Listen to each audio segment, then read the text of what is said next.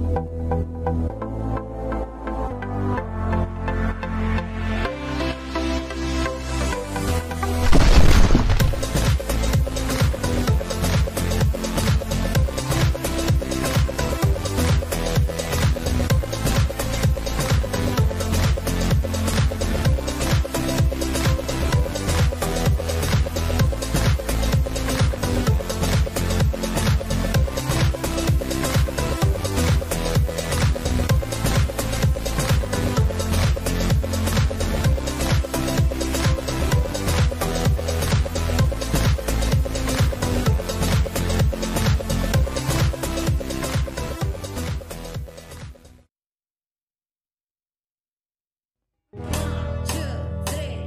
of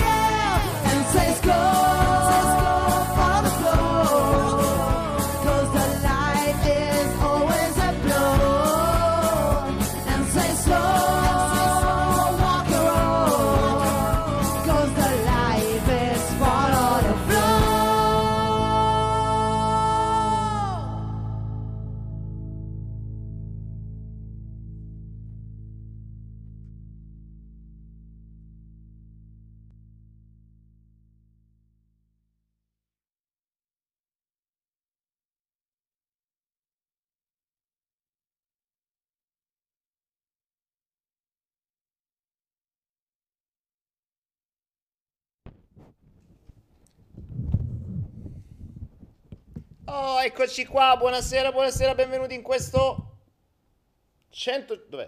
Questo non ci riuscirò mai. 156 157esimo eh, flow del martedì dopo un'assenza, scusatemi, eh, di alcuni flow li ho saltati, cause forza maggiore, ero un po' in giro per eh, il sud-est asiatico come eh, come, come a volte capita. E tra l'altro preparatevi perché tra un po' ci devo riandare perché sono di nuovo in viaggio a, a febbraio, non ce la faccio più. Per cui godiamoci questo flow, godiamoci per modo di dire, perché abbiamo un tema un po', un po', un po', un po' preoccupante, un po' scottante, un po'... insomma, diciamo che in questo flow il tema di fondo è ricordarvi che dovete morire, prima o poi. Come vediamo, anche perché qualcuno sta cercando di uh, accelerarci questa di partita, ma ne parleremo come al solito.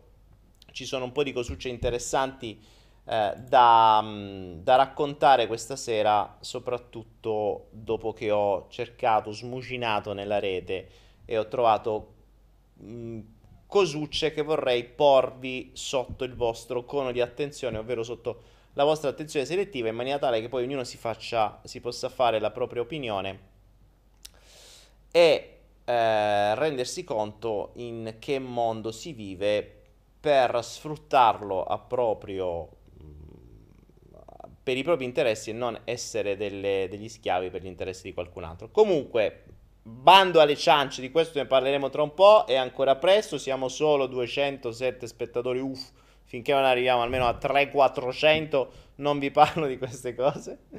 No, ovviamente no, mm, prendo come al solito un po' di tempo per permettere a tutti i ritardatari e a quelli che malgrado abbiamo già fatto 157 flow sempre alle 20.30 non ricordano a che ora c'è il flow.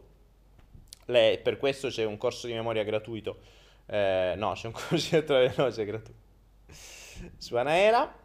Vi ricordo nel frattempo che il 5 di luglio ci sarà il Flow Lab a Torino, ovvero la mia unica data italiana, eh, la mia unica apparizione italiana, se così si può dire, che sarà una rivisitazione dei lab che abbiamo fatto l'anno scorso, sempre più o meno nel periodo di agosto, luglio-agosto con le nuove aggiunte e soprattutto con le nuove scoperte, o meglio, con i nuovi studi che sto portando avanti non da solo eh, per quanto riguarda la parte sistema immunitario, fisico, salute, eccetera, eccetera, che è un po' l'andazzo nuovo su cui mi sto muovendo e di cui appunto questa sera parleremo anche mh, per creare una sorta di frame, mh, di, mh, come si dice frame in italiano, di cornice in cui, meglio, per capire la cornice in cui viviamo. Abbiamo visto la cornice manipolativa del sistema per quanto riguarda mh, strategie del terrore, false flag, attentati, eccetera. Oggi volevo inquadrarvi un po' meglio con l'occasione che ci viene data da questo nuovo terribile virus pandemico, eh, di cui tra l'altro vorrei darvi un, una visione leggermente diversa, ovvero eh, un mio dubbio come al solito perché sapete che il mio mia prerogativa è mettere in dubbio tutto e unire i puntini in maniera leggermente diversa. Spero di sbagliarmi, ovviamente, io spero se io l'ultima cosa che voglio è avere ragione. Ricordate che io do ragione a chiunque, quindi spero di avere torto. Ciò che vi dirò questa sera spero di avere torto marcio su tutto. Spero. L'ultima volta che ho parlato di ste robe qua nel 2012 ci ho preso tutto, speravo di aver torto, ma ci ho indovinato tutto, potevo fare il nuovo Nostradamus, speriamo che questa volta invece mi sbagli realmente e che non sia come penso. Comunque sia, parte questo, vedremo la, la mia versione di fatti, la mia valutazione e poi ognuno si facesse le proprie idee.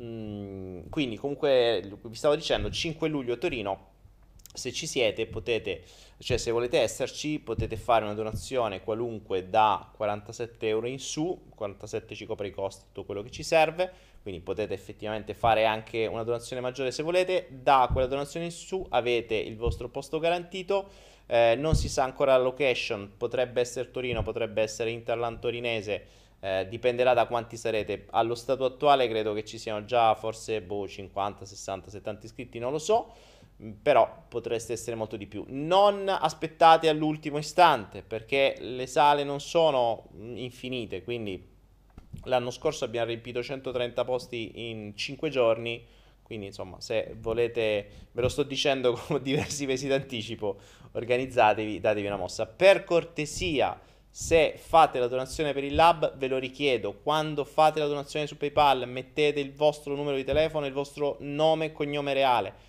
ci sono persone che eh, fanno magari due o tre donazioni tutte con lo stesso nome. Almeno nelle note mettete a chi fa riferimento, perché se poi non c'è il nome, non c'è il cognome, non c'è un numero di telefono, non c'è una mail vera della persona, non sappiamo chi è e poi magari non entra. Quindi fate questa cosa.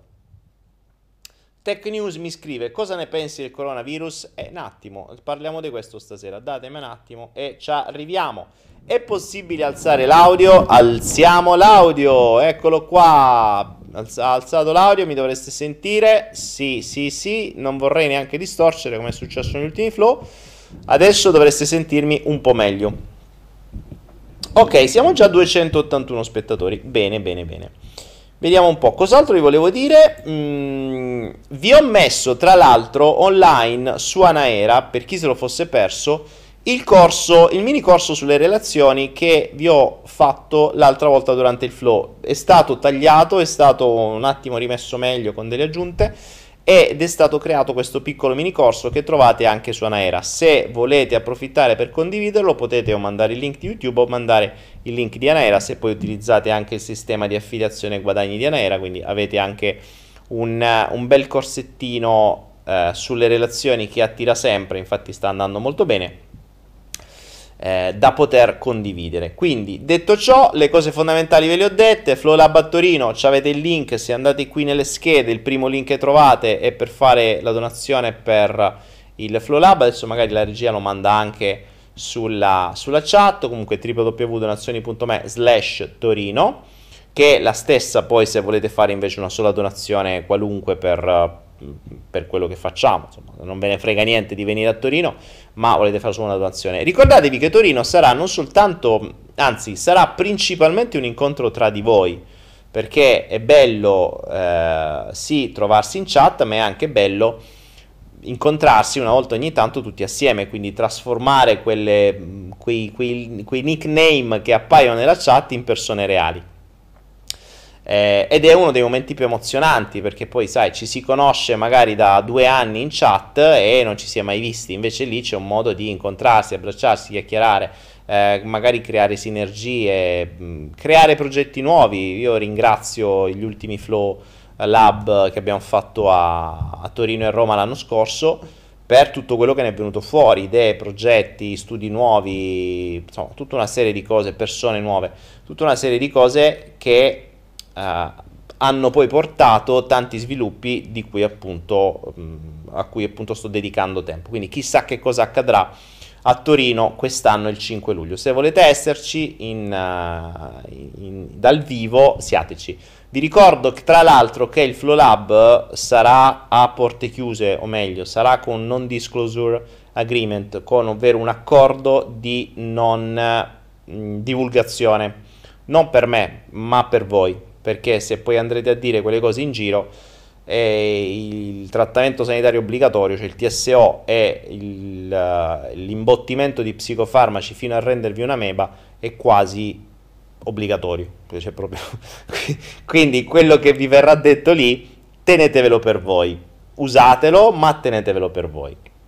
Che è quello che faccio esattamente anch'io. Lo Uh, lo studio continua ad andare avanti, continua a crescere anche grazie ai gruppi di studio che sono, si sono creati nei precedenti Flow Lab e a quello che poi abbiamo fatto noi storicamente e, mm, e, e agli studi continui che faccio io, quindi mm, me li tengo per me e li do soltanto in queste occasioni ristrette, chiuse e eh, con, un, con, un, accordo di non, eh, di non divulgazione. Poi capirete perché poi capirete perché, perché andiamo a mettere mani dove le mani non andrebbero messe.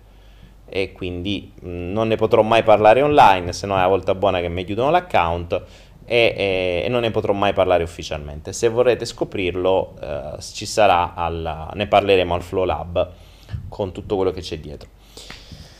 Detto ciò, detto ciò, siamo 314, abbiamo siamo un pi greco praticamente. Siamo 314 followers, o meglio visitatori, o meglio persone online, e possiamo parlare di questo benedetto virus. Dunque, iniziamo.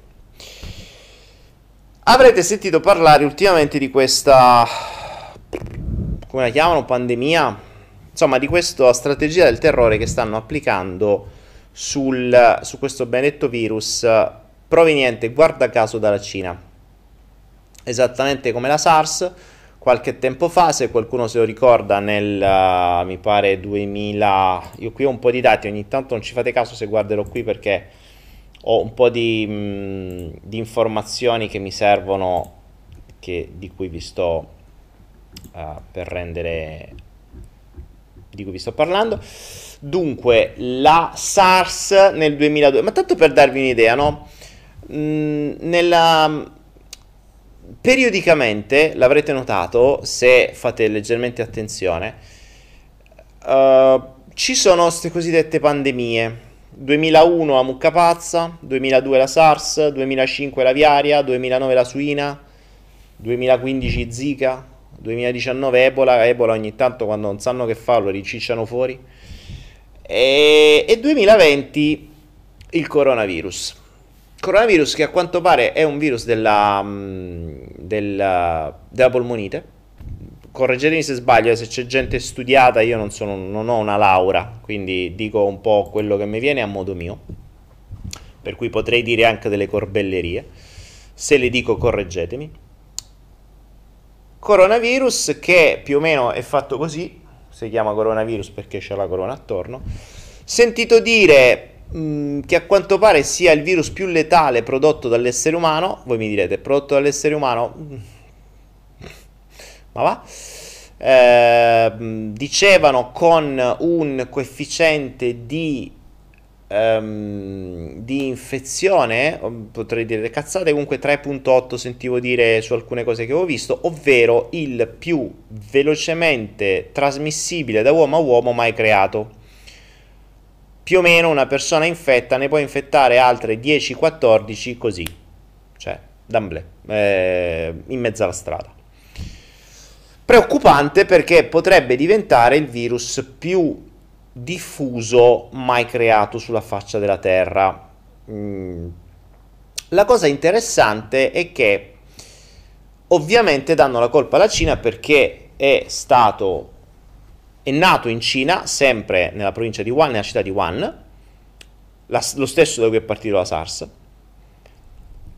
E ricordo una cosa simpatica della SARS che mi fece tanto sorridere quando nei telegiornali dissero eh, il virus della SARS eh, si attacca al metallo dei container che vengono dalla Cina. E io mi sono detto un po' di anni fa, ma guarda un po', sto cazzo di virus, pensa a un virus che vive all'interno di un corpo, improvvisamente esce dal corpo, si attacca su un metallo del container, si fa 30 giorni di viaggio in nave, così, poi arriva nelle varie nazioni, si stacca dal container ed entra dentro le persone. Che cazzo di virus strano però. Vabbè, comunque. Ed è interessante perché raccontavano ste put- ste, ste, queste, queste cose in televisione e la gente ci credeva. Ovviamente non ci dimentichiamo che se avete unito un attimo due cose, cioè se avete ascoltato le robe che accadevano nei mesi precedenti, avrete visto il... Uh, diciamo, i, gli screzzi tra Trump e la Cina. La Cina, non ci dimentichiamo che è insieme alla Russia le uniche due potenze che non permettono il governo globale perché sono abbastanza potenti da infastidire. La Cina ha in mano, se non ricordo male, il 75% del debito pubblico americano. Quindi se la Cina rodesse un po' il cuore, potrebbe dire all'America, va, va, guarda, io i tuoi debiti, mo non me li prendo più, te li ridò, cazzi tuoi, tu sei nella merda perché devi ripagare.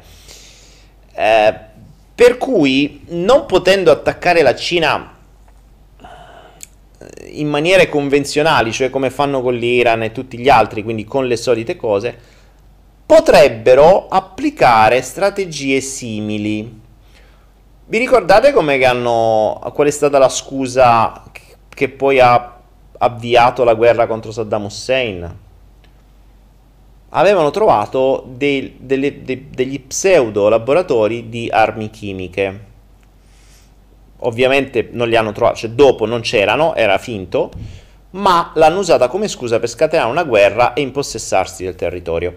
Ora che succede? La Cina non è la prima volta che la usano per uh, mh, lanciare questa paura nei suoi confronti. Ovviamente la Cina è una potenza economica, tutto arriva dalla Cina, buona parte delle robe che state usando, comprese televisore, telefonine e compagnie, è stato creato là. Per cui attaccarla economicamente potrebbe essere la cosa più semplice. E creare la paura verso tutto ciò che arriva dalla Cina ci hanno già provato. Guarda caso, adesso lo stanno rifacendo. Uno. Due.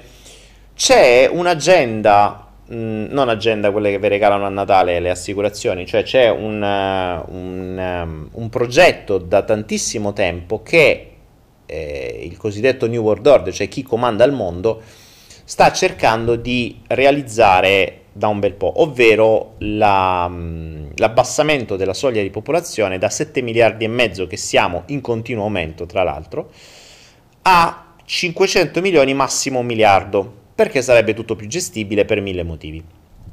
Quindi in qualche modo ci devono far fuori e i modi per farci fuori non è che sono tanti, cioè o stacchi la luce e nell'arco di un mese ci siamo autodistrutti da soli, cioè ci ammazziamo tra di noi, però pare brutto, pare brutto perché eticamente è brutto perché scoppierebbero rivolte, guerre, insomma casino, diventerebbe a chi ce l'ha, chi è più armato vince.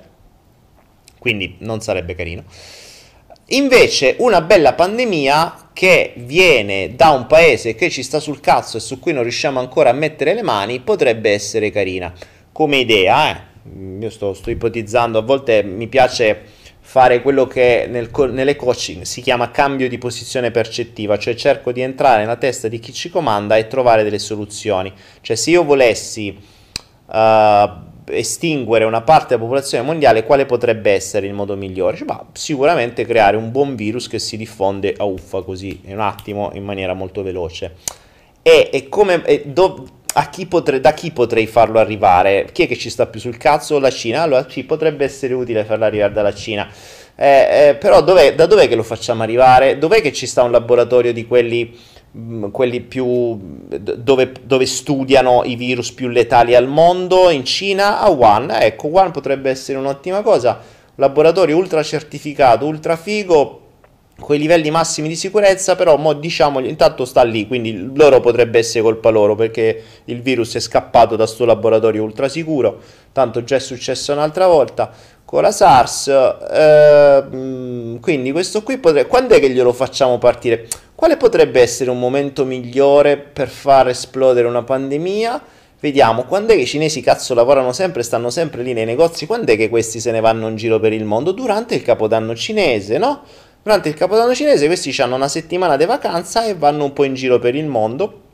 Guarda caso da Wuhan ci sono i voli ovunque per il mondo, ci sono tre voli per Fiumicino al giorno da quella città quindi se questo virus venisse messo in giro durante poco prima del capodanno cinese, il tempo che si diffondesse velocemente e questi attraverso gli aerei andassero in tutto il mondo a farsi le vacanze, potremmo diffonderlo in tutto il mondo e potremmo dare la colpa alla Cina. Potrebbe essere una buona idea. Nel frattempo facciamo fuori un bel po' di popolazione e poi qual è il modo migliore per creare un ottimo governo mondiale? Ci sono due modi. O un attacco alieno che distrugge mezza parte della Terra e il governo che riuscirà a debellare gli alieni governerà il mondo, oppure un attacco virale e il governo che troverà il vaccino governerà il mondo, no? Molto semplice. Quindi, mm, insomma, potrebbe essere un'ottima soluzione questa che rispetterebbe perfettamente l'agenda eh, dei, dei governanti. Ovviamente è soltanto un'ipotesi, io spero di avere molto torto su questo. Un'ipotesi che, come al solito, poi trova un po' di cose simpatiche, perché andiamo un attimo a vedere mh, mm, qualcosina in giro e scopriamo che il, uh, a ottobre, io qui guardo un po' di numeri, eh, a ottobre 2019, se non ricordo male, um, John Hopkins Center for Health Security, in collaborazione con il World Economic Forum e indovinate un po' con la fondazione Bill e Melissa Gates, ovvero il, vostro, il nostro bravo Bill Gates, uomo più ricco di tutti i tempi, che adesso è diventato un magnate dicono uh, delle insomma, dice che fa un sacco di opere di bene dice pare sia una, secondo me più una copertura, però va bene, perché tra l'altro Bill Gates è uno di quelli che eh, è in prima linea per la realizzazione di questa agenda, cioè della depopolazione mondiale, eccetera, eccetera, eccetera. Insomma, a ottobre 2019, cioè tre mesi fa, mh, mm, hanno ospitato quello che è stato chiamato Event 201, ovvero evento 201. E indovinate un po' che cosa hanno fatto in questo evento 201? Hanno fatto una simulazione di pandemia globale. Simuliamo, vediamo un po' che cosa accadrebbe. Sapete come funzionano le simulazioni? Eh, le simulazioni sono quelle in genere che hanno sempre fatto nella stessa giornata in cui ci sono stati degli attentati. Sono sempre dei casi. Eh. Eh, durante l'attentato alle Torri Gemelle c'era una simulazione in atto in cui degli aerei venivano presi dagli attentatori e si scontravano sulle Torri Gemelle. Cazzo che culo, eh? Cioè, uguale, però è una simulazione per cui i sistemi di, di protezione non capivano se era la simulazione o se era vero.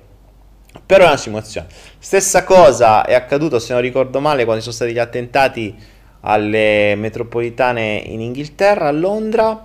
Insomma, queste simulazioni stanno sempre in mezzo alle balle quando c'è qualcosa di vero che deve accadere.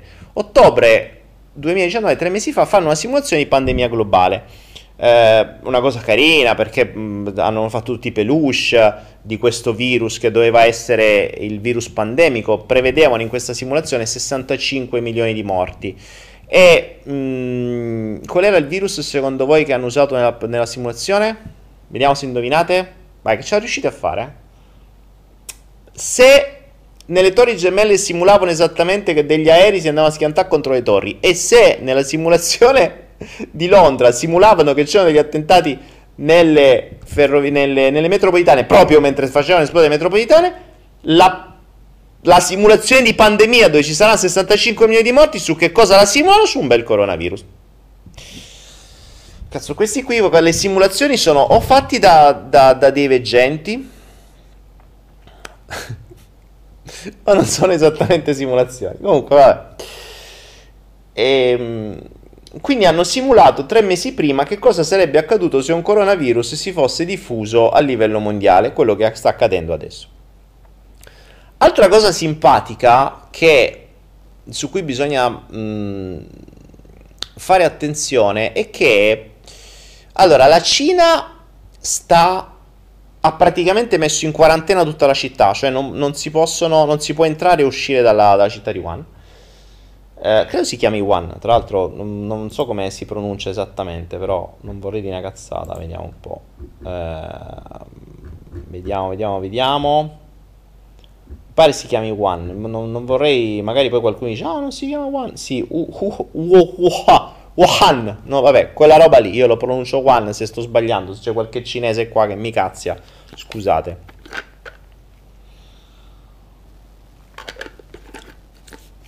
Quindi dicevamo, la... cioè, quindi tre mesi fa c'è stata questa cosa. Non solo, ma, ma, um, Ah, attenzione, aspetta, fermate.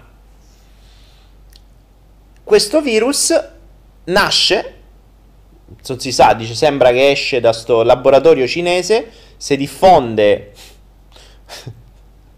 poi... Allora, io poi mi immagino la scena, no? Io da bravo visivo immagino la scena. Cioè, c'è questo laboratorio al, al massimo livello di sicurezza.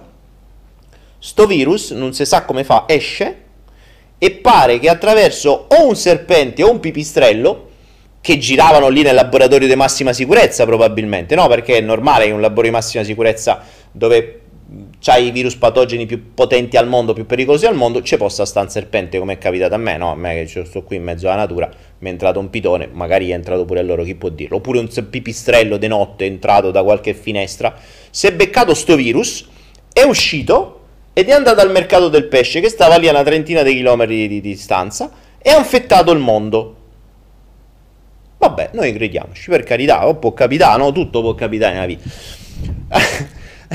ha infettato il mondo.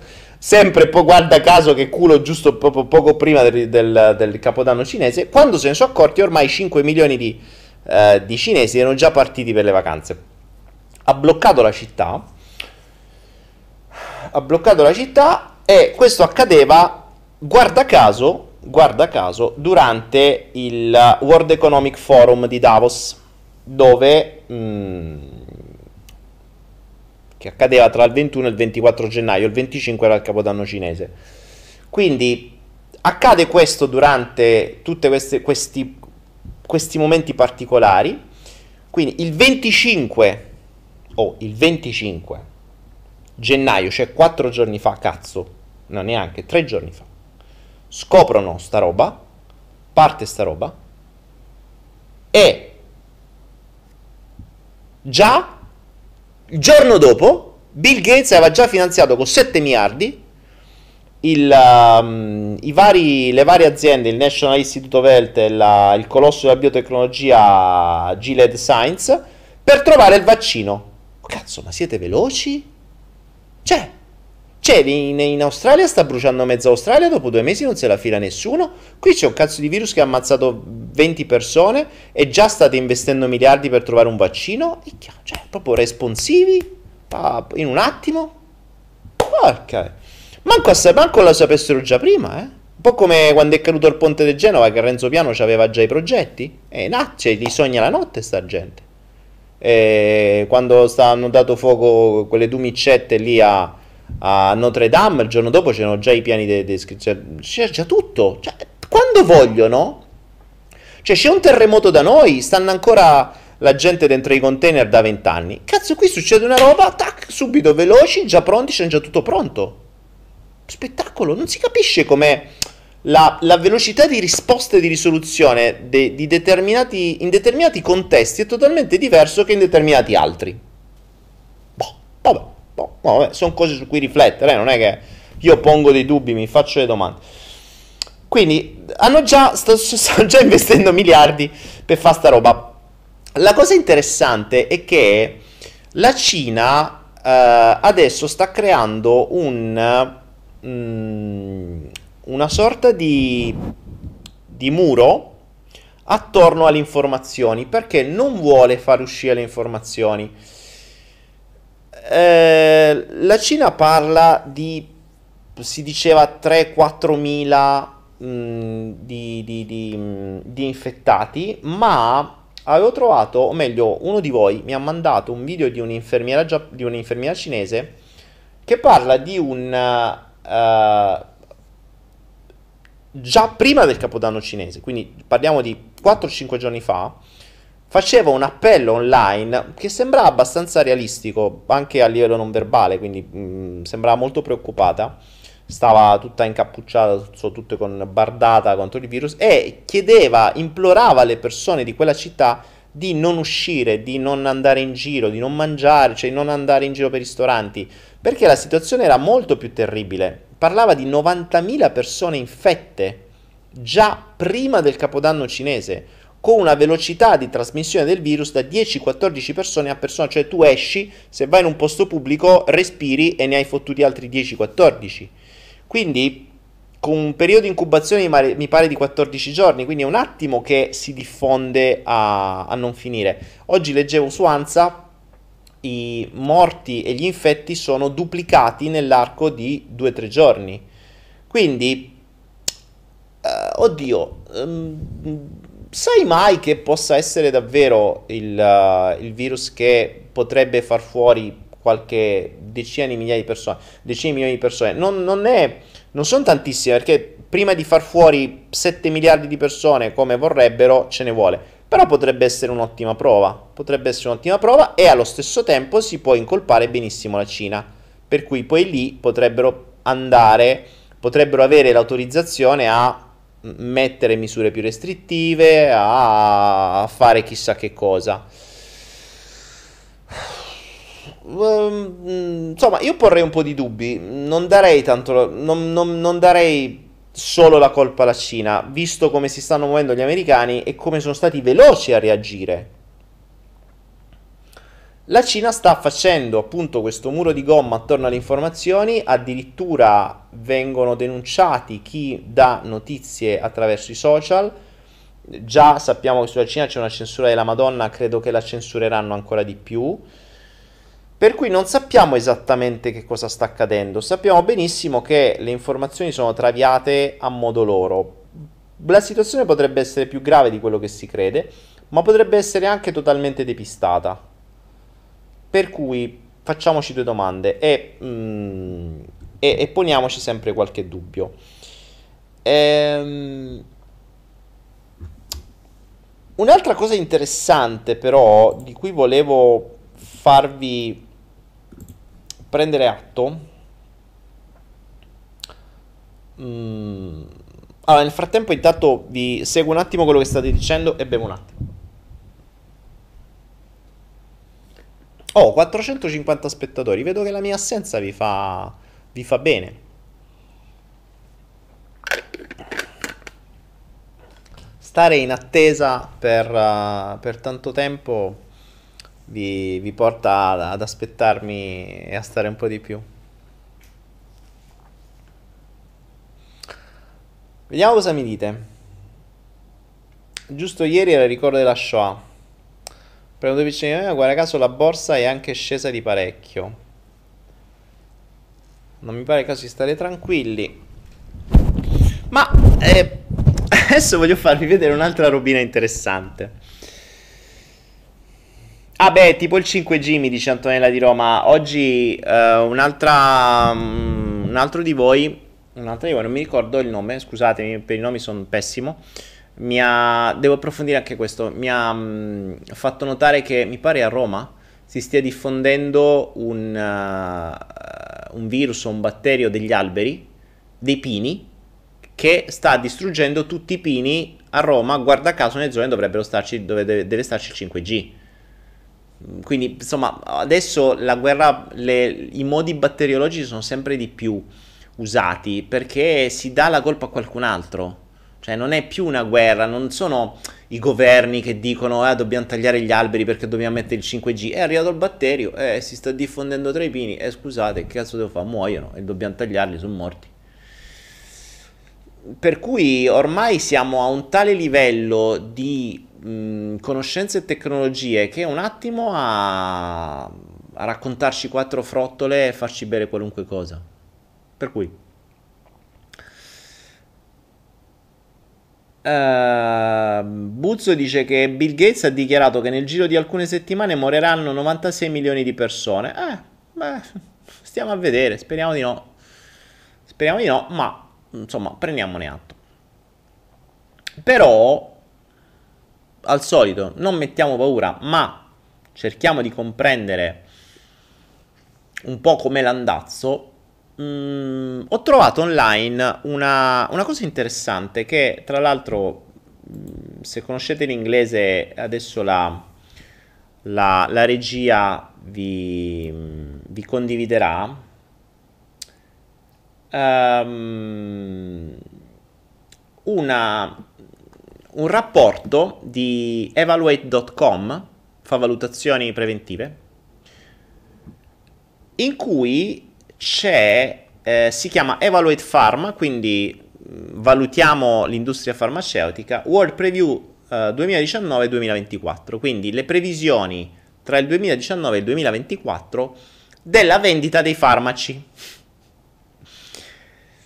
Ed è interessante vedere le previsioni, cioè è interessante vedere cosa prevedono. Perché? Prima di farvi vedere questi dati e prima che la regia lo mandi, sperando non abbia già mandato, um, ragioniamo un attimo su questa cosa qui e poi, poi vediamo i dati perché è interessante fare frame, mettere un frame in quello che diciamo così da capire un attimo dove si sta muovendo il mondo. Ora, teoricamente, se la tecnologia aumenta e le conoscenze aumentano, la nostra qualità della vita, nonché la nostra salute, dovrebbe migliorare. Giusto? A, a parer mio, se il focus di chi ci comanda e di chi investe denaro, e abbiamo visto adesso Bill Gates ha investito 7 miliardi per debellare questo coronavirus creato dall'umano. Se l'umano se stava fermo prima faceva prima, però vabbè. Eh, quindi l'obiettivo è teoricamente salvarci la vita, migliorare la nostra qualità di vita, non farci ammalare la qualità della vita del cittadino, se no noi che ve paghiamo a fare le tasse, l'obiettivo dovrebbe essere quello. Ma sappiamo invece che non è così, o meglio, dovrebbe essere così.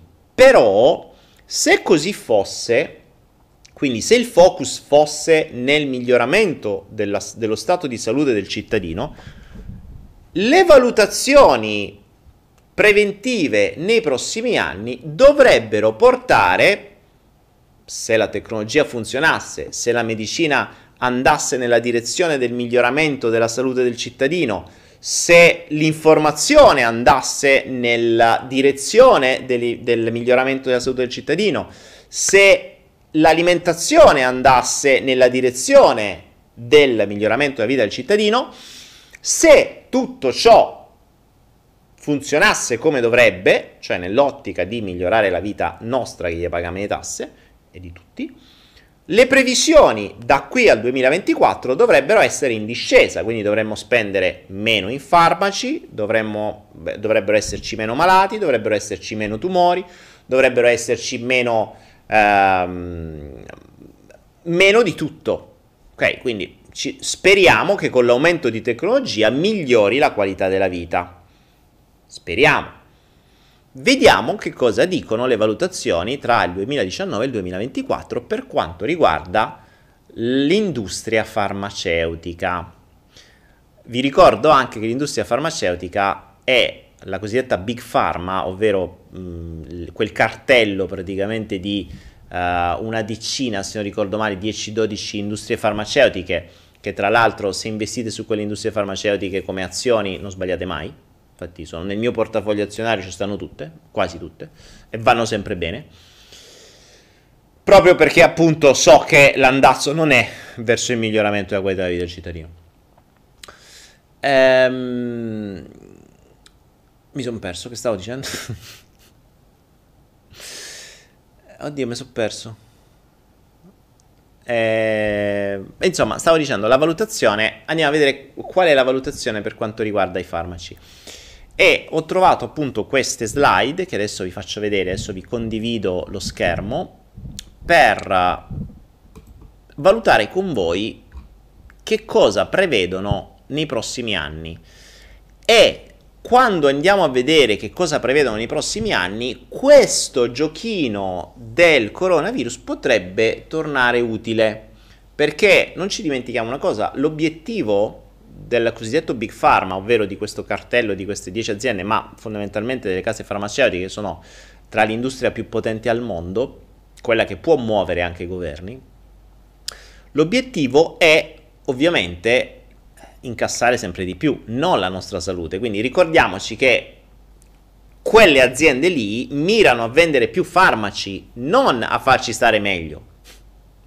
E quelle stesse aziende sono quelle che pagano gli studi scientifici, i quali poi diventano gli insegnamenti universitari che vengono trasmessi a quelli che poi diventano i medici, a cui buona parte delle persone crede e dà fede più che a Dio. Perché, e su questo lo approfondiremo prossimamente perché c'è una mezza idea su un filone di flow da fare, non ci dimentichiamo che verso un medico si ha più fede che verso un Dio. Voi mi direte, che cazzo stai a dire, Daniele? Pensateci. Voi per avere fede in Dio fate catechismo, fate le ore di religione, ve lo insegnano a scuola, ve lo infilano goccia a goccia a catechismo, ve lo infilano goccia a goccia quando andate in chiesa, ve lo infilano ovunque, c'è il Papa che ti fa cosa la domenica, ti leggi la Bibbia, ti informi, poi dopo che ti sei fatto tutta questa mappazza di informazioni, dici vabbè io credo a questo amico immaginario, a questo uomo in cielo. Almeno un briciolo di informazioni ce l'hai, cazzo. Cioè, ti sei fatto 5 anni di scuola, hai fatto religione a scuola, hai fatto catechismo, ti sei fatto la comunione, la cresima, la, la, qualche spicciolo della Bibbia, l'hai capito? Bene. Invece, verso i medici, che informazioni avete? Che informazioni hai del tuo corpo? Che informazioni hai dei tuoi sistemi biologici, dei, dei tuoi sistemi eh, metabolici, di, di tutto quello che funziona nel tuo corpo? Non ne sai assolutamente una mazza. Zero. Zero. Zero. Di che cosa sei fatto? Di che cosa ti serve? C'è gente che pensa che il calcio è quello che si gioca a domenica, quando invece è pure qualcosa che abbiamo dentro, che non è quello che dà in culo a qualcuno. No, è ma qual è il metabolismo del calcio? A che ti serve? Da dove lo prendi? Perché funziona? Di cosa hai bisogno? Il potassio, il magnesio, le vitamine, la A, la B, la C, la D, la G, la B, la M, tutte quelle cose lì che cazzo servono? Cosa sono i neurotrasmettitori? Cosa sono il... tutta una serie di robe di cui per prima non sono una mazza. Quindi tu quando vai da un medico che ti dice delle parole strane e ti scrive su delle cose una roba illeggibile, tu poi vai alla farmacia, paghi e ti ingoi delle robe di cui non leggi neanche i bugiardini, che già ci dovremmo preoccupare che si chiamano bugiardini, cioè quella è fede, fede assoluta, assoluta. quella è la vera fede. Quindi il Dio vero, secondo me, oggi nel no- nella nostra società non è Gesù Cristo. Perché di Gesù Cristo qualche minchiata la sappiamo, l'abbiamo studiata, ci abbiamo speso anni. Sulla medicina no, sul nostro corpo no. Qui noi andiamo da un tizio che innalziamo a Dio, in cui abbiamo pura fede, e questo ci dà delle robe che non conosce, che non ha mai usato e che sceglie in base a dei venditori che gli danno delle vacanze migliori.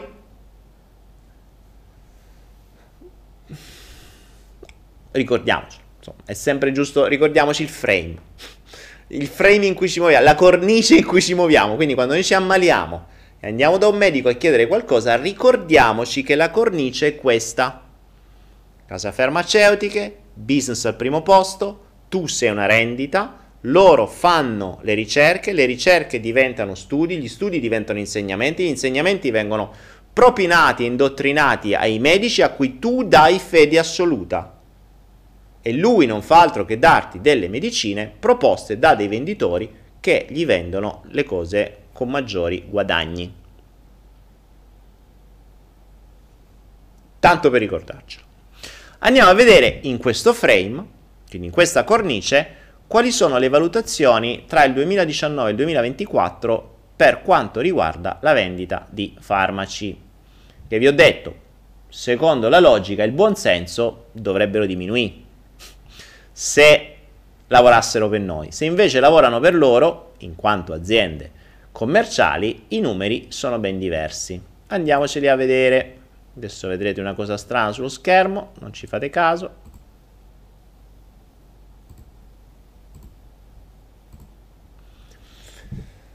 Oh, eccolo qua. Allora, queste slide ve le posto in, um, in chat. Poi magari vedo se ve le metto anche nella descrizione. Allora, innanzitutto vediamolo assieme. Sono delle slide trovabili online, scaricabili online. Mm, Evaluate Pharma, World Preview 2019, Outlook to 2024. Qui ci spiega un po' tutto e poi ci sono un po' di dati, un po' di, di, di tabelle interessanti. La prima è questa, figura 1. Worldwide Total Prescription Drug Sales. Ricordatevi che medicina in inglese si chiama drug, ok? Droghe. Già, tanto per farci capire. Um, innanzitutto vediamo se vedete quello che vedo io perché non ne sono tanto sicuro. Aspettate. Aspettate, aspettate, aspettate, sto monitorando il il, quello che voi vedete in diretta. Ok, vediamo un po'. Ok, ci siamo, vedete quello che vedo io, perfetto. 500 spettatori ragazzi, 500 spettatori, record assoluto. Si parla di medicine, vai. Bene, gli spettatori salgono esattamente come la, come sale la previsione delle vendite delle medicine tra il 2019 e il 2020. Ma guardate un attimo qua, eh, volevo tanto per darvi un'idea. In questa scheda qui vediamo le varie date. 2010 qui si parla in bilioni, quindi i billion sono i miliardi, ok? Quindi nel 2010 sono stati venduti 557 miliardi di medicine. Attenzione, parliamo solo di prescription, cioè droghe, ehm, medicine prescritte dai medici. Quelle che andate voi e ve le comprate senza prescrizione non fanno testo, non rientrano in queste categorie. Quindi buona parte dei generici che voi andate in farmacia, l'aspirina, eh, il paracetamolo, tutte quelle robe lì, non fanno testo, che sono già un mercato della Madonna. Però qui parliamo solo di medicine prescritte. 2010 557 miliardi venduti, 2019 siamo arrivati a 629 miliardi, che non è tantissimo, cioè se ci pensate tra il 2010 e il 2019, tra 5,57 e 6,29 stiamo parlando di un, cos'è, un 10% in più, non è tantissimo. Guardate però la previsione tra il 2019 e il 2024.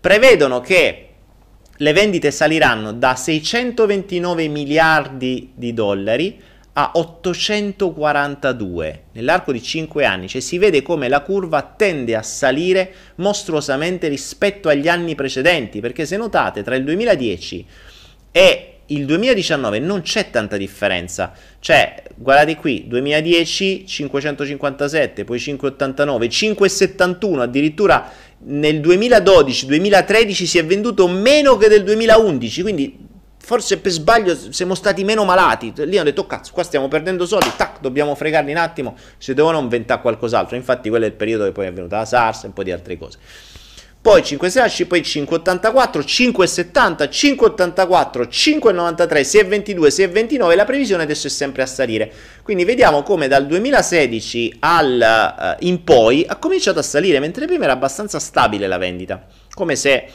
forse chi era al comando degli Stati Uniti non era stato pagato dal... Um, dalle farmaceutiche, ma magari da quello delle guerre. Ma ricordate che poi dipende sempre da chi paga i presidenti, per cui chi finanzia la campagna elettorale dei presidenti è quello che eh, sono quelli che poi devono avere i vantaggi, per cui se sono le case di armamenti che pagano i presidenti, cioè che finanziano le, il presidente che poi va al, al governo, ovviamente deve fare guerre se invece eh, arriva Obama, che è stato pagato da quell'altro, deve fare, ehm, deve fare leggi per chi l'ha sovvenzionato. Quindi già capiamo come da qui al 2024 si presuppone che il consumo di medicine prescritte sarà enormemente maggiore. Questo cosa presuppone? Che il numero di malati sarà enormemente maggiore. Palese, no? Abbastanza ovvio. Andiamo avanti. Ci sono diverse schermate interessanti qui, eh. Qui poi c'è la valutazione eh, di quello che purtroppo le case farmaceutiche perdono quando i brevetti scadono, perché sappiamo che il brevetto, se non ricordo male, è 30 anni o 20 anni, boh, non mi ricordo. Ehm, però quando, quindi quando brevettano una, una medicina hanno appunto la possibilità di utilizzarlo in esclusiva per non ricordo se 20 o 30 anni, scaduto il brevetto eh, diventa il generico, quindi chiunque lo può rifare. Quella è una perdita per le case farmaceutiche, infatti viene valutata anche questa, si vede quanto perdono in miliardi 39, 40, vedi, nel 2023 perderanno un po' di più, eh, le vendite a rischio saranno di 57 miliardi, povere perché qualcun altro li copierà, eh, le, le, sales lost expected, quindi le vendite mh, che si aspettano di perdere saranno i 23 miliardi, insomma qualche spicciolo, può avere insomma su queste 750-800 miliardi rischia di perdere 20-30 miliardi perché eh, perderanno i brevetti. E eh, vabbè poverine, poverine, ci dispiace tanto per le case farmaceutiche che perderanno questi spiccioli, nel frattempo Papa iShare che ci, um, ci, ci, ci, finanzia, ci dona 2,29 euro. Grazie per i tuoi 2,29 euro. Ci dice grazie per tutto quello che fai, Daniele, veramente. Grazie a te per quello che ci hai donato, veramente. Eh, worldwide prescription, ok, questo lo sappiamo. Mm, oh, vediamo qua. Vendite, vendite, tabella 1. Previsione delle vendite delle, ehm, delle, delle medicine tra il 2010 e il 2024. Aspetta, vediamo. Ok. Allora, notiamo qui. 2010 689 miliardi di vendite, vediamo 2011 734, quindi più 6%, 2012 hanno venduto meno del 2011, 2013 hanno venduto più o meno uguale, 2014 755 miliardi più 3%, 2015 meno 1%, cioè cazzo stanno perdendo, il 2015 hanno perso l'1% di vendite, gravissimo, i medici hanno, cioè, sono stati meno malati, cioè hanno prescritto meno, meno medicine, grave, grave, grave, 2016 cominciamo a ragionare, cioè 2016 cominciamo più 3,5%, 2017 più 2,2%, 2018 più 5%, 2019 più 2% ed ecco qua le previsioni dal 2020 in poi. Più 5.7, più 7, più 7,5, più 7,1, più 7,4. Cioè questi stanno sperando e stanno valutando il fatto che da quest'anno in poi le vendite di medicinali aumenteranno come mai prima d'ora. Cioè par- passeranno da 800 miliardi di fatturato a 1200 miliardi di fatturato circa. Il che vuol dire che questi stanno prevedendo che in questi 4 anni noi ci ammaleremo molto, molto, molto di più. Cazzo. Come devono fare? Eh, se queste sono le valutazioni vuol dire che dietro ci sono già dei piani a monte, sanno benissimo come devono funzionare. Benissimo. Quindi queste sono le previsioni, ragioniamo su come stiamo andando avanti, questo è il frame, questo è il mondo in cui viviamo. Qui abbiamo le company, quindi le aziende che vendono di più in assoluto e che venderanno di più fino al 2024. Se volete, se qualcuno è interessato in rendite eh, da azioni, in rendite da dividendi, non sbagliate mai se comprate queste aziende. Track, Pfizer, ce l'ho, Novartis, ce l'ho, Roche, non ce l'ho. Johnson Johnson ci ho già guadagnato un sacco di soldi, Merck Co mi manca, la comprerò a breve, Sanofi ce l'ho, GlaxoSmithKline, figurati, c'è sempre, AV c'è, Takeda mi manca, AstraZeneca ce l'ho. Queste qua ce l'ho quasi tutte nel mio portafoglio azionario. Non è un consiglio finanziario, mm, qui le valutazioni dicono che venderanno sempre di più, fate voi. Ricordiamoci, Pfizer è quella che ha inventato il Viagra, eh, tanto per darvi un'idea di chi è. Mm, vediamo un po' cos'altro ci dice. Vabbè, qui sempre quali sono le aziende che venderanno di più, bla bla bla. C'era un'altra cosa interessante. Eh, si ragiona anche sulle biotecnologie. Allora, le biotecnologie sono le, il futuro degli studi e quello su cui si sta investendo tanto. Infatti, prevedono anche in questo caso un aumento enorme eh, un aumento enorme della... Prova, mi sentite? Sì. Um, un aumento enorme del, dei guadagni sulle biotecnologie, quindi sulle vendite e sulle prescrizioni di questo settore. Un'altra cosa che volevo farvi vedere era la tabella. Adesso ve la faccio vedere. Eccola qua. No, non questa. Uh, non questa, ma Aspettate che ve la trovo. Aspettate, aspettate, aspettate. Ah, è bella interessante da, da studiarsela per bene questa, eh. Eccola qui, tabella 12. Tabella 12. Worldwide Prescription Drugs, ovvero le 15 categorie che incassano di più come medicinali prescritti. Previsione, come al solito, 2018-2024. Qui abbiamo un dato, direi, abbastanza preoccupante. Perché? Primo posto per incassi, bestseller, oncologia, tumori.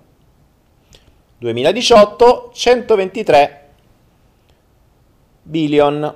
Se non ricordo male dovrebbe essere in bilioni vediamo un po' cosa dice. Uh, pa, pa, pa, vabbè sarà sempre quello. Comunque 123 miliardi di, di spesa per nel 2018 2024 previsione 236 cioè quasi il doppio Amici miei, la previsione è che i malati di tumore da qui a 4 anni raddoppino. Questo lo dicono le statistiche, le previsioni fatti da sta gente qua. Quindi stanno prevedendo che il doppio delle persone si ammalerà di tumore, già se ne ammalano uno su 5 a momenti, manco mi ricordo quante sono. La previsione negli anni prossimi sarà il doppio. Secondo posto, secondo arrivato, secondo sul podio, antidiabetici, diabete, nuova tra, tra, le malattie croniche per eccellenza migliori che fanno spendere un sacco, o meglio, che fanno spendere un sacco di soldi alla sanità pubblica perché il diabetico deve prendere sempre un sacco di roba, deve farsi i test, gli esami glicometrici come si chiamano, e le, i cosi, le, le piastrine, le cose che fanno pagare un sacco di soldi che paga ovviamente lo Stato e anche questo diabeti da 48 e spicci a 57 quindi anche qui prevedono un buon, una, una, crescita annuale se non ricordo male il 2,9% quindi prevedono una crescita di diabetici. Terzo posto antireumatici che è l'unico dove sembra che da qui al 2024 spenderanno di meno cioè incasseranno meno sugli antireumatici cioè avremo meno reumatismi. Eh, questo prevedono ci avremo il doppio dei tumori e meno reumatismi. Giustamente diranno che devono fare. Ormai una volta che c'è un tumore vuoi dire che gli devi dare pure il reumatismo? No, dai un tumore e levagli il reumatismo. Quindi probabilmente si stanno muovendo per darci qualcosa di più costoso, per, quindi per farci amare di qualcosa di più costoso invece che di qualcosa un po' di così.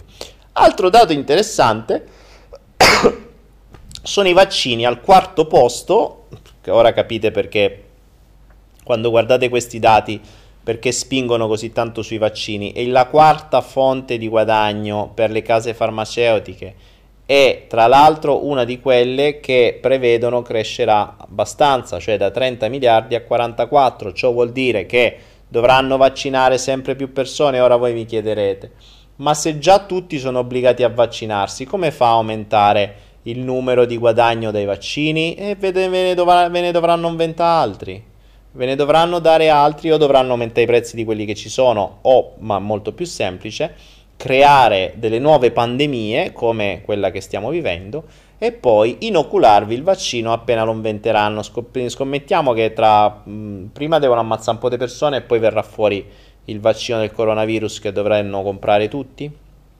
Vediamo un po', speriamo di no, io spero di sbagliarmi, spero tanto di sbagliarmi. Poi, quar- quinto posto antivirali, Sesto posto, anche questi in aumento, uh, in aumento enorme. Ecco, una cosa interessante sono gli immunosuppressanti, ovvero immunosupp- immuni- immunosupp- immuni- eh, immunosuppressori, che dovrebbero essere quelli per il sistema immunitario. Boh, sì, credo. Dovrei avere una persona che ne capisce qualcosa di medicina da queste parti, però... Eh, non vuole apparire online, quindi eh, non, non, ne posso, non, mi deve suggerire da qualche altra parte.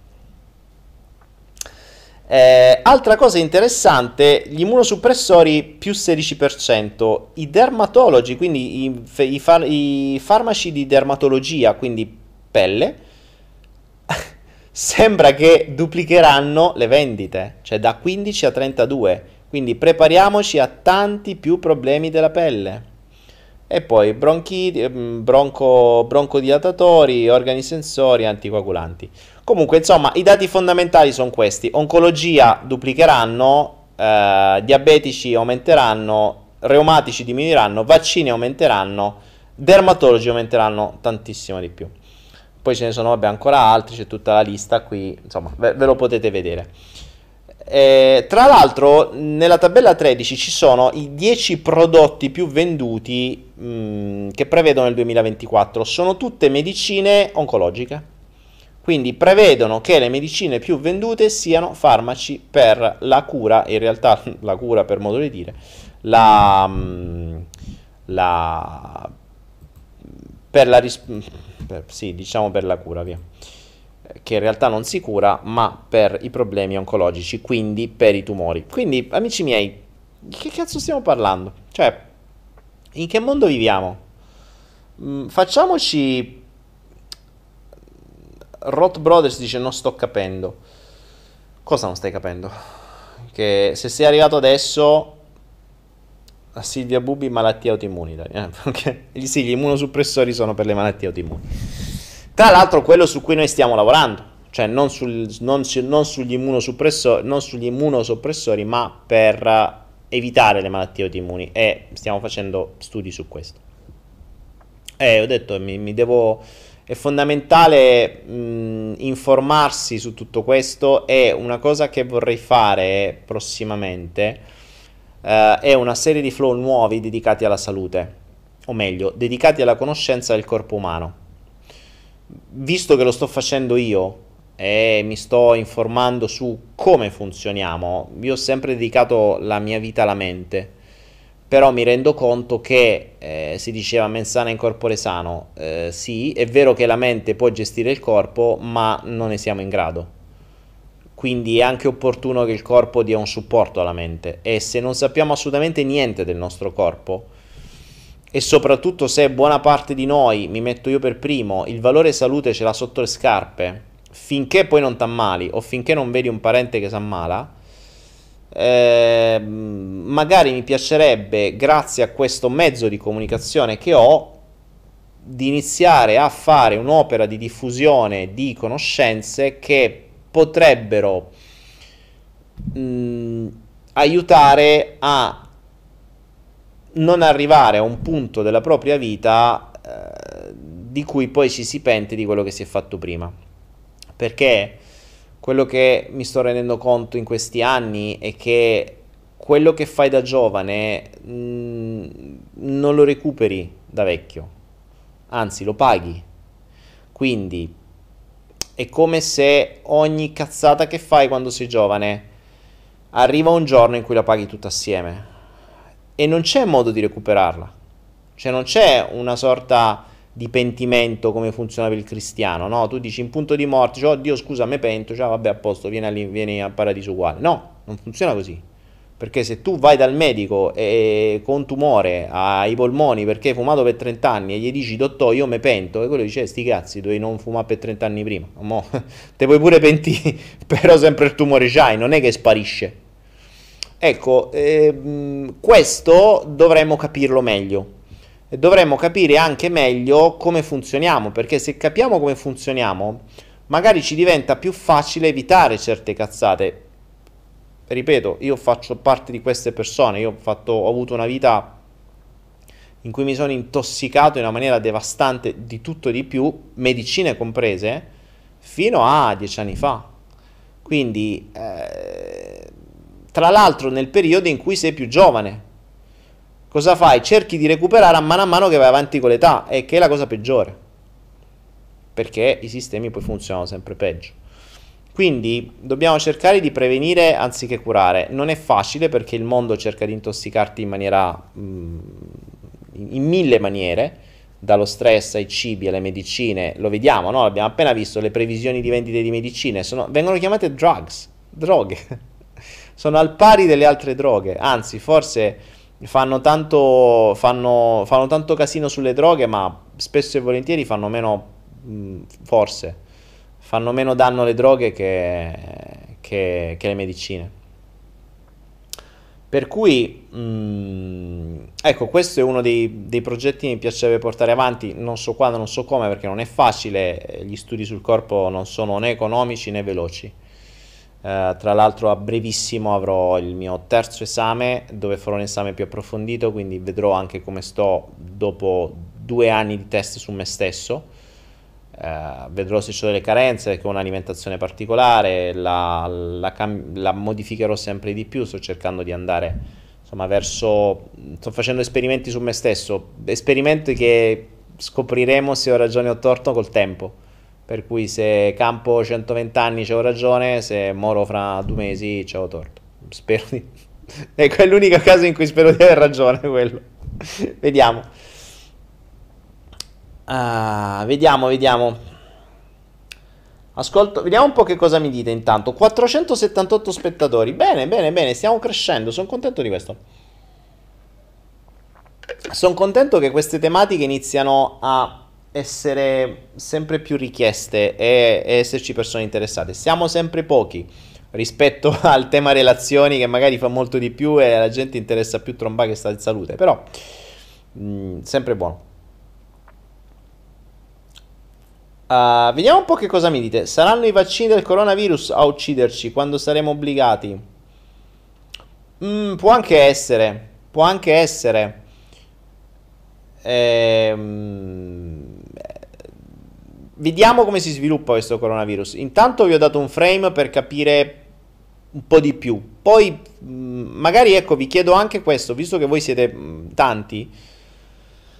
Quando avete informazioni particolari, mandatemele mandatemele su, su Instagram, mandatele via mail, mandatemele ovunque, perché io cioè, non, non, ho, non è che sto costantemente online, anzi cerco di, di, di eh, cerco di disintossicarmi sia dal telefono che dal computer. Per cui quanto meno tempo sto online, tanto più tempo posso dedicarlo ad altre cose, compreso lo studio di queste robe poi, di cui poi vi parlo. Per cui o sto uh, su Instagram a cazzeggiare a mettere storie, o sto a studiare, a fare test, a fare esperimenti. Ok? Quindi magari mi vedete un po' meno su Instagram, e, però mi vedete con un po' più dati che poi vi porto in, queste, in questi flow.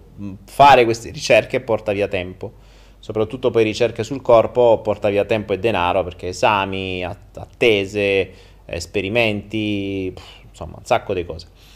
Per cui se mi mandate voi delle informazioni, io sono il primo a, ad approfondirle. Queste informazioni di oggi mi sono state mandate da alcuni di voi, poi le ho approfondite e ho trovato qualcosa di più. Uh, Buzzo dice: Questo coronavirus è un cavallo di Troia per obbligare le persone a vaccinarsi. Una volta vaccinata, queste persone moriranno esattamente come durante l'influenza della, della spagnola. Ma Buzbo, boh, vediamo. Vediamo, sono tutte teorie, eh? non, non, non, abbiamo una... Ma allora, di finte pandemie ne abbiamo viste tante. Cioè, ogni volta che c'è qualcosa ti dicono, ah, moriranno un sacco di gente, poi morono 20 persone. Cioè, muoiono più persone di alcol e di fumo al giorno che di, di, di ste robe qua. Peccato che quelle non vengono viste pandemie, perché l'alcol è un... Uh, è un monopolio statale, il fumo è un monopolio statale, se morono di quelle è accettabile se muoiono per virus così, ma se vediamo i numeri, sono ridicoli. Cioè non ci dimentichiamo che i numeri di quelle cosiddette pandemie, cazzo, pandemie vuol dire che, che devono essere delle, dei, dei, dei, mh, delle cose apocalittiche. Si chiama pandemia, sono morte 30 persone. Dai, mo, che so, 200 persone. E eh, vabbè, ok, sono d'accordo, sono 200 persone, sono tante. Tanto, insomma, per modo di dire, vediamo se è veramente una pandemia o è soltanto un'operazione mediatica per creare paura e per poi ottenere altri obiettivi. Vediamo se è veramente una pandemia da 90 milioni di morti. Sono morti, son morti più di, più di, più negli incendi de, dell'Australia, se per questo. Uh, Benedetta dice i latticini e il glutine sono alla base di molti tumori, purtroppo non viene detto, ma a Benedetta è la cosa che io continuo a dire costantemente. Il vero problema di tutti i tempi sono glutine e prodotti caseari caseina.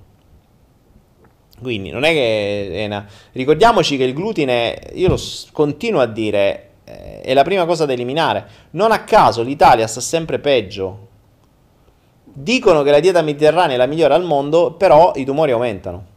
Eh, chissà come mai. Cioè, non ci dimentichiamo che l'alimentazione è una delle fonti primarie delle malattie. Alimentazione e testa, tutte e due. Quindi stress, pensieri, eh, preoccupazioni, eccetera. Però, mentre la testa definisce dove farti ammalare, l'alimentazione definisce la malattia. Per cui Facciamo attenzione. Antediluvian dice non succederà un cazzo proprio come in passato. Mm, sì, beh, dipende, non succederà un cazzo. Magari non succede che non c'è la pandemia, però le, le conseguenze di, quello, di quella strategia del terrore potrebbero essere diverse.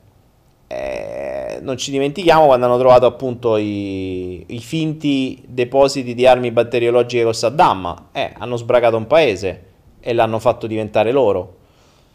Uh, adesso dire che un'arma batteriologica così potente, la più potente arma batteriologica uh, mai creata dall'essere umano, scappata da sto, da, sto coso cinese attraverso un serpente che si è capito come cazzo ha fatto sto serpente a entrare dentro un laboratorio ultra sicuro. Boh, mi pare un po' strano, no? Per cui... Ah. Sara dice come fanno a far duplicare i tumori? Intendo, fanno risultare che ci sono invece che non ci sono come già fanno. No, Sara, mh, mm, peggiorando costantemente l'alimentazione. Cioè, se, se, ti infognano sempre di più con l'idea di mangiare merda, eh, nel lungo termine i tumori aumentano.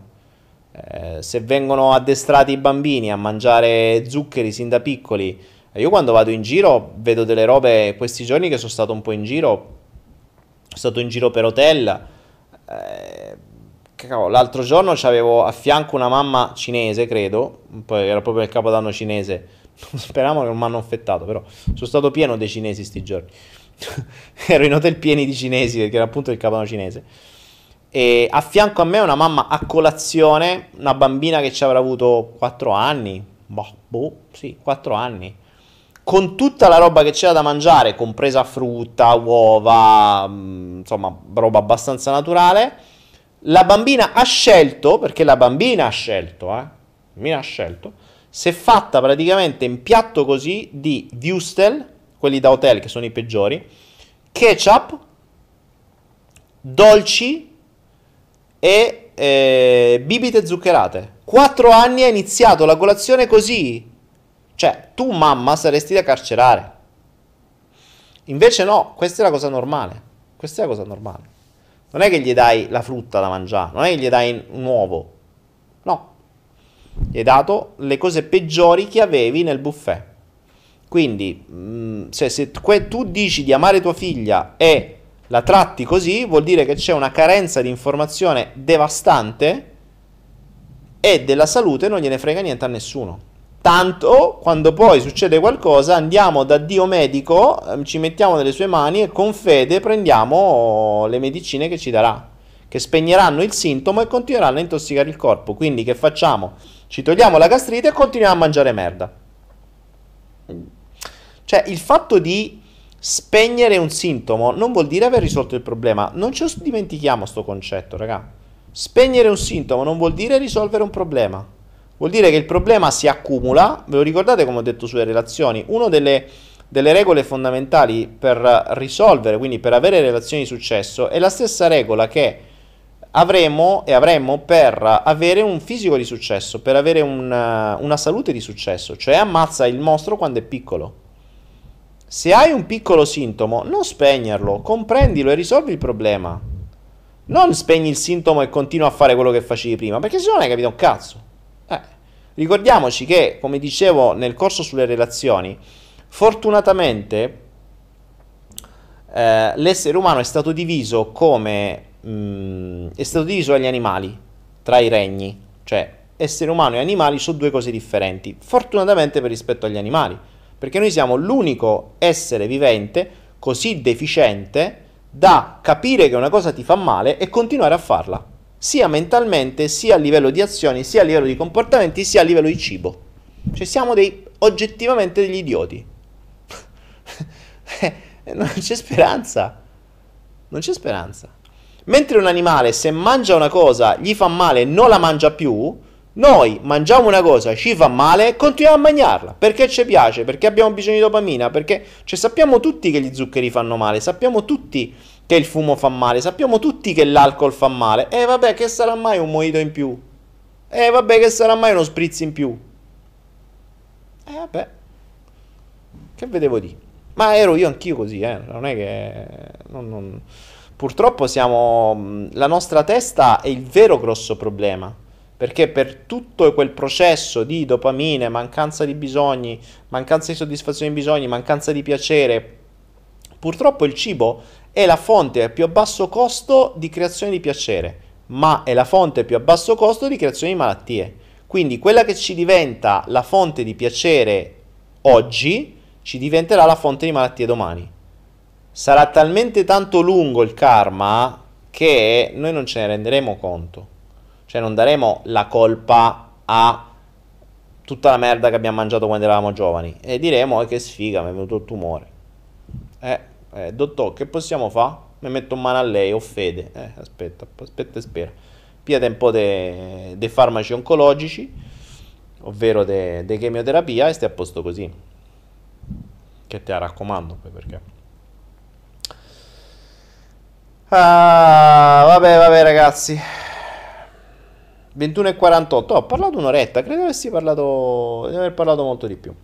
Sentiamo un po' che dite, va. Vediamo un po' cosa ne pensate di tutto questo. Ditemi voi. Adriano Passaro dice: La verdura consumata cruda nei supermercati può essere un veicolo di virus. No, a quanto pare il veicolo di virus è l'essere umano stesso, quindi uh, passa attraverso l'aria, un po' come il virus del raffreddore. È quello peggiore, eh? sono, sono, i virus peggiori, quelli di fusione uomo-uomo attraverso l'aria. C'è speranza. Non è che dici, sai, attraverso il sangue, attraverso il, i liquidi biologici, no, attraverso l'aria. Tu parli, uff, fai uno starnuto e vai, hai infettato mezzo, mezza città. Uh, tech News, vale la pena fare la famiglia in un futuro così apocalittico? Boh, la famiglia dipende che intendi per famiglia, non, anche in un futuro non apocalittico bisognerebbe farsi due domande prima di farla. Mm, ma io direi in un futuro così apocalittico in un frame del genere, in un mondo del genere, direi di impostare la vita in una maniera leggermente diversa, che forse dovrebbe essere la cosa più importante, cioè prendi atto del mondo in cui vivi, non lo puoi cambiare, è inutile che te incazzi, però almeno conoscilo come fanno gli animali. Conosci l'ambiente e, eh, e cerchi di sfruttare l'ambiente per quello che è. Eh, questo, quest, questa è l'agenda che ci muove, questi sono gli obiettivi dei grandi, questo è quello in cui ci muoveremo, dipende dalla tua età e dai cosa vuoi dai tuoi figli, se hai dei figli, e cerca di sfruttare tutto questo che sai per dargli una, una vita quanto più serena e tranquilla possibile. Eh, certo che nel momento in cui conosci che il sistema ti vuole ammalare, nel momento in cui conosci che il sistema ti vuole schiavo del denaro, nel momento in cui conosci che il sistema ti vuole schiavo dei debiti, nel momento in cui conosci che usa eh, mh, determinate sostanze per renderti dipendente, vedi zuccheri, eh, carboidrati, farine, eccetera nel momento in cui sai tutto, nel momento in cui sai come funziona il tuo corpo, nel momento in cui sai mh, mm, tutte queste robe qua, allora poi scegli tu che fare. Certo che se sai e continui a fare le stesse cose, eh, beh, allora poi non te lamenta. Cioè, è come quello che fuma, dice lo so che fa male e continua. Eh, ho capito. Poi non te lamenta e ti viene il tumore a 50 anni. Eh, ci devi pensare prima. E quello purtroppo è il problema. È che Mm, non c'è un, un'espiazione dei peccati sulla salute, non esiste. Ed è uno dei motivi per cui adesso, uh, andando avanti con l'età e con l'esperienza e con la saggezza, si spera, cerco di muovermi in questo senso. Cioè, cercare di recuperare i danni fatti e di evitare di farli fare le nuove generazioni. Si spera. Poi mh, mm, cerco di fare questo nella speranza che qualcuno lo capisca, poi insomma ognuno facesse quello che vuole come si suol dire, chi ha occhi per vedere vedesse, chi ha orecchie per, per sentire sentisse, chi non ha né uno né l'altro si fottesse, no? Drake dice, cosa dici del reflusso gastroesofageo? Avrei bisogno di un medico infermiere qua vicino che mi illuminasse. Il riflusso gastroesofageo che cosa sarebbe? Il ruttino? quando, quando ti viene da vomitare. Eh, ma insomma, guarda, quando leggo e vedo certe cose viene pure a me il riflusso gastroesofageo, ma viene proprio la nausea, il vomito, uff, se me ne viene. Uh, ma quindi il coronavirus esiste realmente o potrebbe essere anche solo un condizionamento mentale? Uh, no, credo esista davvero. Mm, sto vedendo delle robe dalla Cina che sono discretamente preoccupanti. Eh, le, quello che stanno facendo in Cina stanno appunto cercando di bloccare le informazioni, il che vuol dire che è più preoccupante di quello che si creda. Mm, c'è un video di un'infermiera in, linea, in rete che parla di 90.000, già diversi giorni fa, parla di 90.000 ammalati nell'arco di pochissimi giorni. Ed era, sembrava discretamente preoccupata. E se è andata avanti così, quella città è infettata completamente. Cioè, siamo da. Eh, potremmo essere in, um, in ambienti da, da, da, videogioco proprio. Eh? per cui, insomma. E a Roma vanno già in giro con le mascherine. Certo, come se le mascherine. Gli... Mm. Adesso vedete il business delle mascherine. Peccato che per quel virus dovreste andare con le mascherine, quelle serie, quelle da, da ospedale, no? Che mascherine, quelle che comprate nei negozi a, a mezzo euro.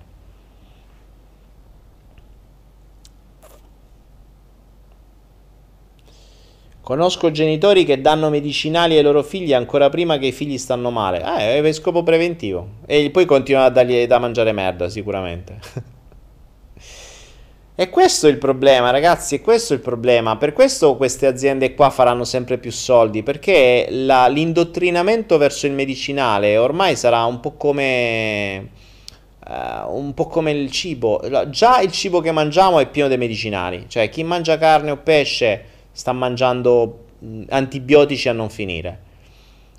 Uh, se mangi verdure, mangi veleni perché crittogramici e tutto quello che, che, che, mettono sopra, se vedete, ormai l'andazzo è, cioè è l'occhio che compra, quindi se andate nei supermercati vedete, ro- vedete la frutta bella, vedete le, le verdure belle.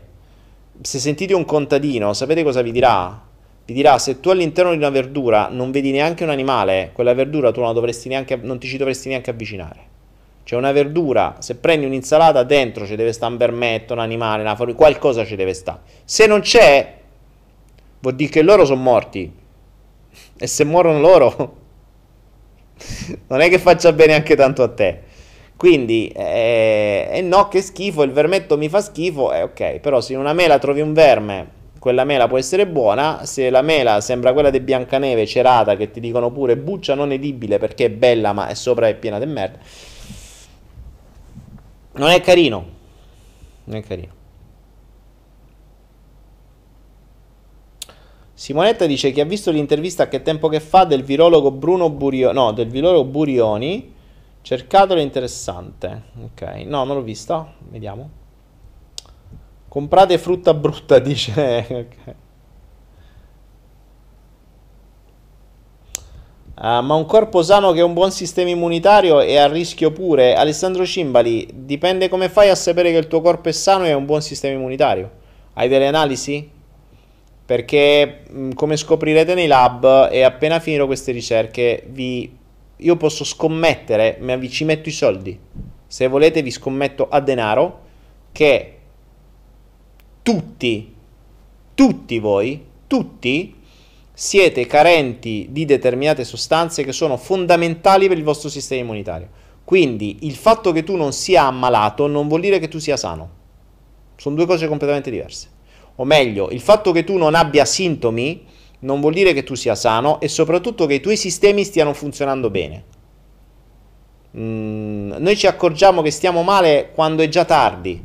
Ricordiamoci che il nostro sistema immunitario debella malattie costantemente eh, se si fanno autopsie si stimano che ognuno di noi muore che ha già debellato diversi tumori, ma diversi, ma tanti. Non solo tumori, ma anche malattie. Quindi, insomma, come fai a dire che sei sano? Facciamo analisi, vediamo se sei veramente sano. Ed è una delle cose su cui sto lavorando. Tra l'altro, tutte le le, po- le, le, poche persone che stanno facendo le analisi di quel test che stiamo preparando, che stiamo facendo anche noi, sono tutte carenti, tutte e alcune molto carenti, soprattutto persone che hanno fibromialgie o malattie autoimmuni, sono assolutamente carenti di determinate cose, tra l'altro cose che vengono nascoste, esami che non vi vengono fatti fare, esami che se voi chiedete al medico vi dirà non ti servono, esami che seppure li fate non sono nei range aggiornati, perché fanno riferimento a studi del 1930, mentre tutte le altre 100.000 studi accertati, certi, fatti, studiati, che hanno ottenuto dei risultati non vengono aggiornati. perché dovrebbero riscrivere la storia, perché dovrebbero cambiare dei range, perché dovrebbero cambiare determinate, ehm, determinate conoscenze che vengono date ai medici, dovrebbero cambiare gli insegnamenti universitari e si rischierebbe che poi le persone diventino più sane e poi, e poi le, le povere aziende rischia che non riescono a mantenere quelle stime. Per cui tutto ciò che può minare quelle stime di guadagno che avete visto da qui al 2024 devono essere ben nascoste, ben nascoste. Vi porterò dei dati fatti da noi, quindi non a chiacchiere, dove capirete come funziona il sistema di omissione e di, um, di, di che, che, vi, che, che, sistema che vi nasconde ciò che davvero vi servirebbe, ma non a chiacchiere perché l'abbiamo letto su due libri, perché stiamo facendo noi esami da mesi, test da mesi, sostanze da mesi, ci sto, stiamo creando nuove sostanze, stiamo facendo cose, test veri e propri. Quindi Mm, ricord- ricordatevi, il fatto che voi siate senza sintomi non vuol dire che siate in salute. Sono due cose diverse. Tra l'altro, altra cosa su cui vorrei lavorare prossimamente su una serie nuova di flow è la comprensione delle analisi. Perché? buona parte delle persone, uno non si fa le analisi, io per primo non ho mai fatto analisi del sangue, sto facendo adesso ogni due mesi in determinate logiche, tra l'altro con delle analisi che costano un botto rispetto a quelle normali, che non fanno normalmente, proprio per quel motivo che vi dicevo prima. Non solo, ma quelle analisi, che cosa ne capite? Cosa vedete? Cioè, quando vedete quel nomino, che ne so, albumina, che cazzo di bu, vedo che sta nel range, sti cazzi, a posto. Ma che cazzo, che cos'è? A che te serve? Creatina, a che te serve? Vuol dire che sei cretino? No, non è il range se quanto sei cretino, è una cosa se... cioè, mh, mm, quindi tutte queste conoscenze non vengono date, non vengono date a scuola, non vengono date da nessuna parte, vengono date solo nelle università in base a determinati fini. I fini sono quelli che abbiamo visto su quelle statistiche là cioè l'aumento del fatturato. Questa è un'altra cosa che dovremmo uh, sviluppare, altra cosa che non fa nessuno, perché queste conoscenze sono sempre abbastanza tabù. Eh, però se non vi interessa il vostro corpo come funziona, mh, mm, allora di che cosa vogliamo interessare? Cioè è possibile che cioè, è possibile che, che, conoscete più come funziona un telefono, più come funziona un'app, più come funziona Facebook. Cioè, voi conoscete più come funziona Facebook di come funziona il vostro corpo. Io per primo, eh, io dico vostro, ma sono io il primo. Io parto da questo.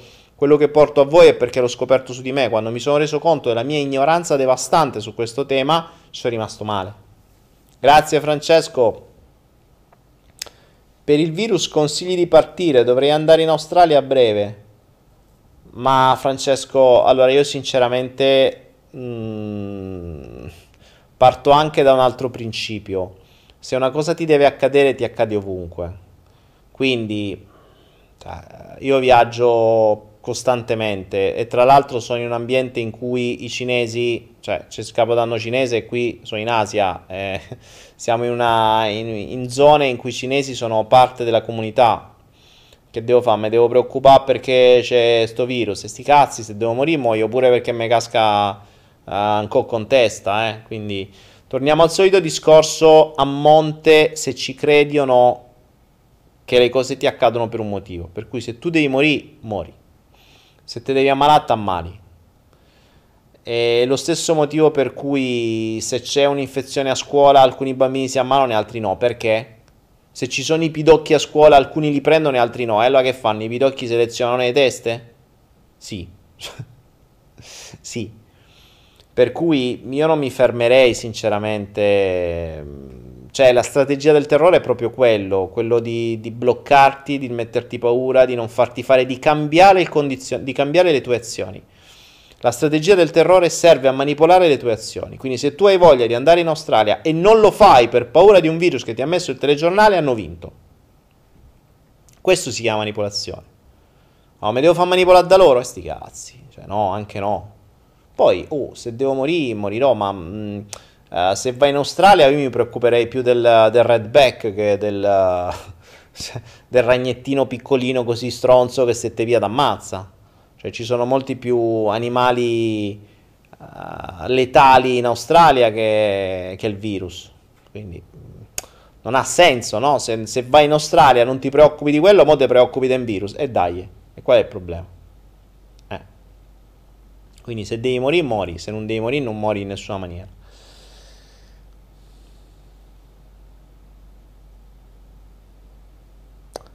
Um, Christian dice come distingui le malattie create dalla mente da quelle create dall'alimentazione? Allora, bella domanda. Bevo. Mentre bevo canalizzo la risposta. Si fammi accendere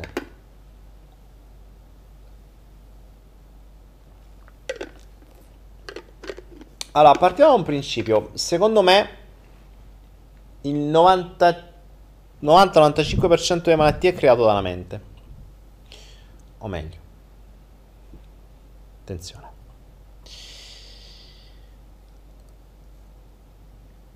La mente usa le malattie per darti un messaggio. Ok? Quindi,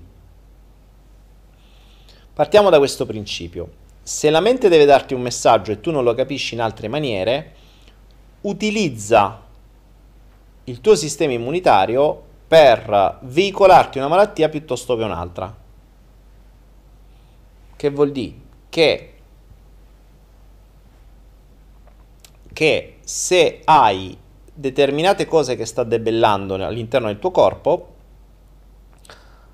mm, e ti deve dare un messaggio sul superamento della rabbia, perché è il tuo problema di base, potrebbe scegliere di non debellare il problema al fegato e continuartelo a fartelo sentire e debellarti magari un problema al colon, al braccio o a chissà che cosa, perché quello giustamente ti deve passare.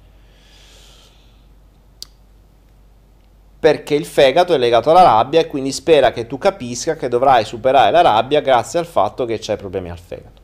Questa è una mia teoria, eh? attenzione, eh, ti sto rispondendo alla domanda mh, mm, per come me l'hai fatta, sarebbe da approfondire.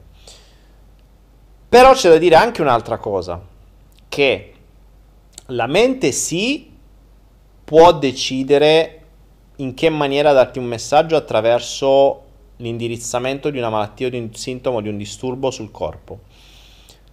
Però a monte, come dicevo sul corso sulle relazioni fatto qualche giorno fa, dobbiamo ragionare sempre con la stessa metafora del telefonino, cioè un'unica batteria per mille applicazioni.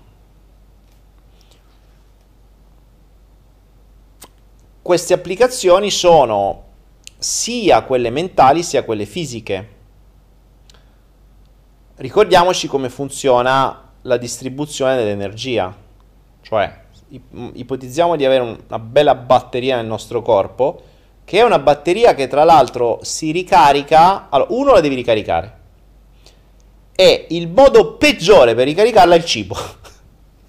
Quindi il cibo non ricarica la batteria, nella maggior parte dei casi toglie energia. Ricordiamoci che il cibo, la gente pensa che dia energia, ma in realtà non è così.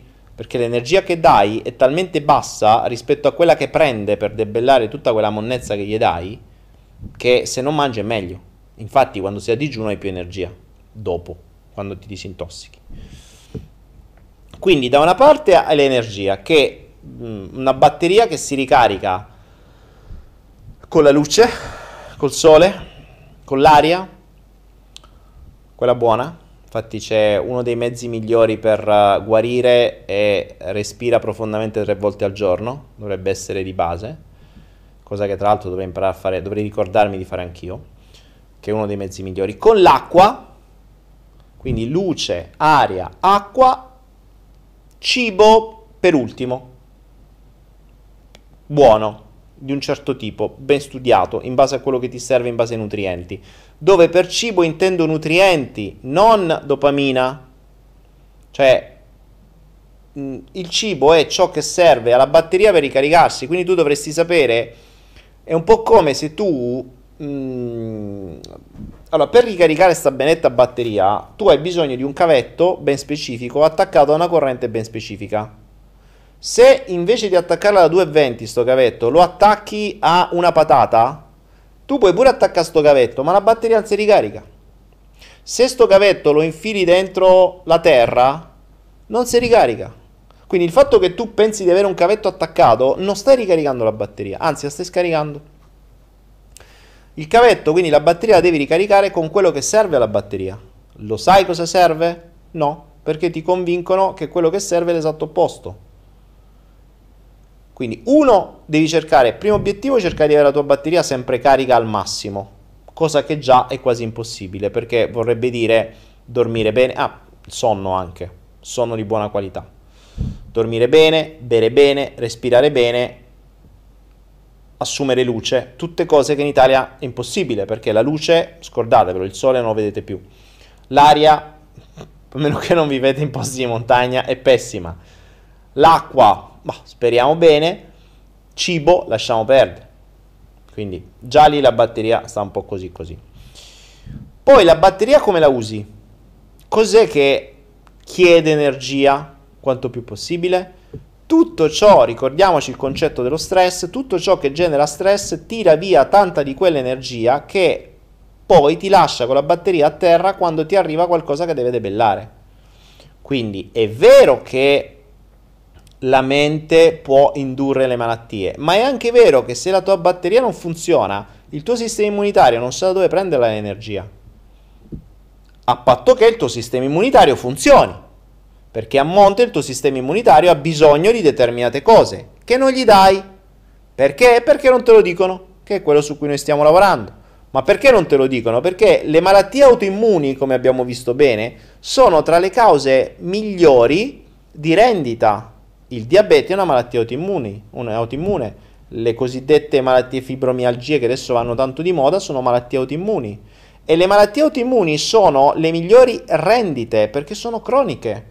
Ricordiamoci che il top per le case farmaceutiche è il malato cronico, perché se tu guarisci, se te c'è una malattia e guarisci con una medicina, eh vabbè, hai speso 10 euro per una medicina a posto così. Ma se invece mi diventi cronico e c'hai un diabete o c'hai una fibromialgia o c'hai una SLA o quello che sia, lo Stato deve pagarti medicine a vita, a vita.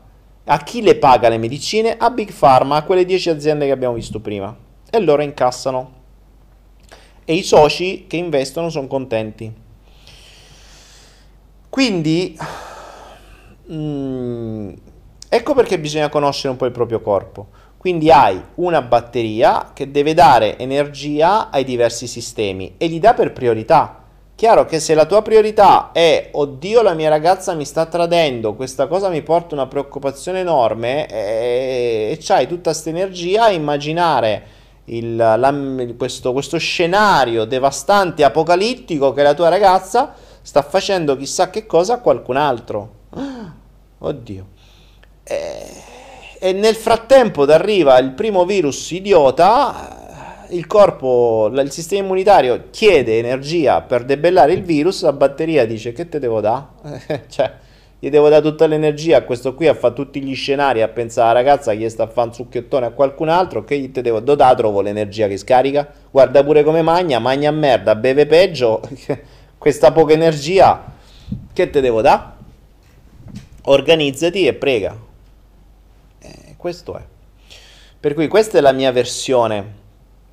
Eh, la, la, la regia ha prontamente condiviso un ebook che dovrebbero leggere tutti che il tuo corpo implora acqua mm, dove appunto l'acqua è una delle migliori fonti di energia. Ricordatevi c'è un mio video ormai storico che, eh, che si chiama la ricetta dell'acqua adesso vediamo se la regia ce lo pubblica che tra l'altro venne fuori dagli studi, da quell'ebook che trovate su Anaera, è un ebook che costa 6 euro, mm, ma forse anche meno, non mi ricordo, è un ebook che dovrebbero leggere tutti, dai bambini, il tuo corpo implora acqua è fondamentale, capirete che è molto meglio bere acqua che mangiare. più avanti vi darò informazioni in più non solo sull'acqua, c'è cioè una vera e propria, non voglio dire un protocollo, ma insomma una, delle azioni da tenere ogni giorno per poter migliorare il vostro stato di salute. Ci sto lavorando, eh, non è che siamo ancora all'inizio, sono soltanto sei mesi di studi, ce ne vuole, adesso farò la, il terzo esame del sangue e da lì capisco se sto sulla buona strada o se devo ancora modificare qualcosa. Quindi Insomma, ce n'è, ce n'è, ce n'è, ce n'è tante cose da fare. Io per stasera direi che possiamo andare verso, verso il termine di questa serata.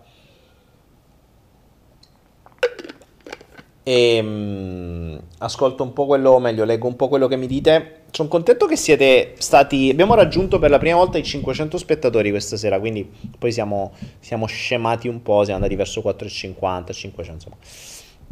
Però mi fa piacere che questi temi mh, interessino. Uh, ditemi voi se il tema salute, approfondimento della salute, ma non salute come cosa mangiare, cioè prima di tutto è approfondimento del nostro corpo, cioè della conoscenza del nostro corpo. Io ho sempre lavorato sul, uh, sulla conoscenza della mente, vi ho fatto centinaia di video su come funziona la mente, vorrei iniziare a fare qualche video su come funziona il corpo perché lo devo studiare anch'io. Se la cosa vi interessa, fatemi sapere nei commenti, fatemi sapere su Instagram, fatemi sapere uh, sul gruppo che è stato creato, um, anche sul nuovo gruppo che è stato creato dei followiani uh, da qualcuno di voi, tra l'altro mandate il link se c'è.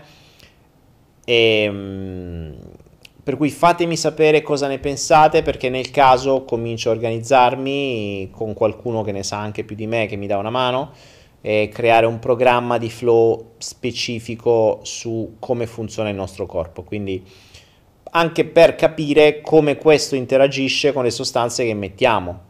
Cioè è facile dire il glutine fa male, perché? Come funziona?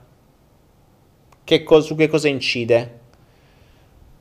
Così idem mh, iniziare a comprendere meglio quello che significano gli esami del sangue e magari che cosa dicono, cosa dice la scienza, cioè cosa dicono le nuove, le nuove scoperte.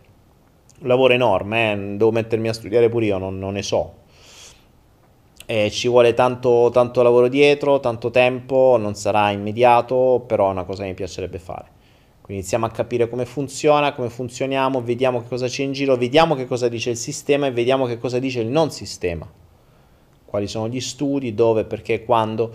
Uh, se volete approfondire c'è una delle più grandi mh, mm, librerie online di, mh, mm, di, di, che raccoglie tutte le pubblicazioni scientifiche mediche che è PubMed, ma ce ne dovrebbe essere pure qualcun'altra.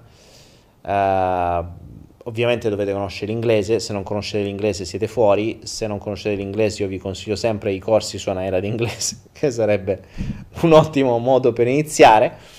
Ecco, già se conoscete l'inglese potete approfondire molte più cose. Mm, io tutti gli studi che sto facendo sono in inglese, le cose che trovo in italiano sono di un ridicolo, ma di un ridicolo che è devastante. Eh, quando studi le cose in inglese e poi leggi le cose italiane ti rendi conto come l'informazione che c'è qua è ridicola una cosa assurda. Vabbè.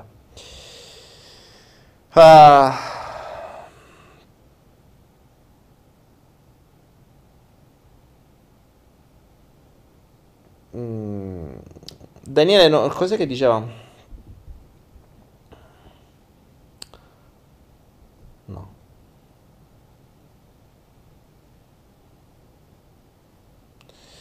Uh, Carla Repoli dice: Se il corpo si autocura, tutte le analisi non potrebbero influenzare la mente qualora qualcosa non andasse, impedendo al corpo di, il percorso di autocura.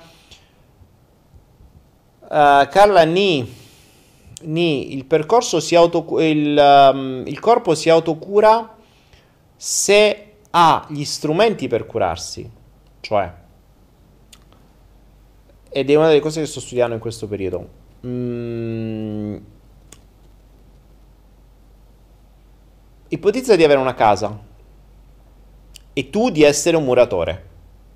Quindi dici, ah, cazzo, io la so, la so curare una casa, no? Cioè, se mi si rompe qualcosa la so curare. Me casca a muro, io lo so ricostruire. Il corpo è in grado di autocurarsi. Mi casca un muro, lo devo ricostruire. Ho le abilità per farlo, ne sono capace, ho le conoscenze per farlo, ma ce l'hai il mattone e il cemento? Ce li hai i pezzi necessari per ricostruirlo? Perché mattoni e cemento il tuo corpo non li autogenera. Ci sono alcuni elementi del corpo che, che sono quelli che servono per ricostruire o per rigenerare, che non vengono autogenerati dal corpo, stress, dal corpo stesso. Devono essere dati da fuori. E se non glieli dai, il tuo sistema di autoguarigione non ha gli strumenti, ha le conoscenze, ha le capacità, ma non ha gli strumenti. E quegli str- esattamente come, come, la nostra mente. Quindi ora la, la mia visuale si sta spostando sull'applicare gli stessi concetti della mente anche al corpo. Per cui ancora di più, se io sono capace a usare la mente e gli do anche gli strumenti, mi diventa più facile.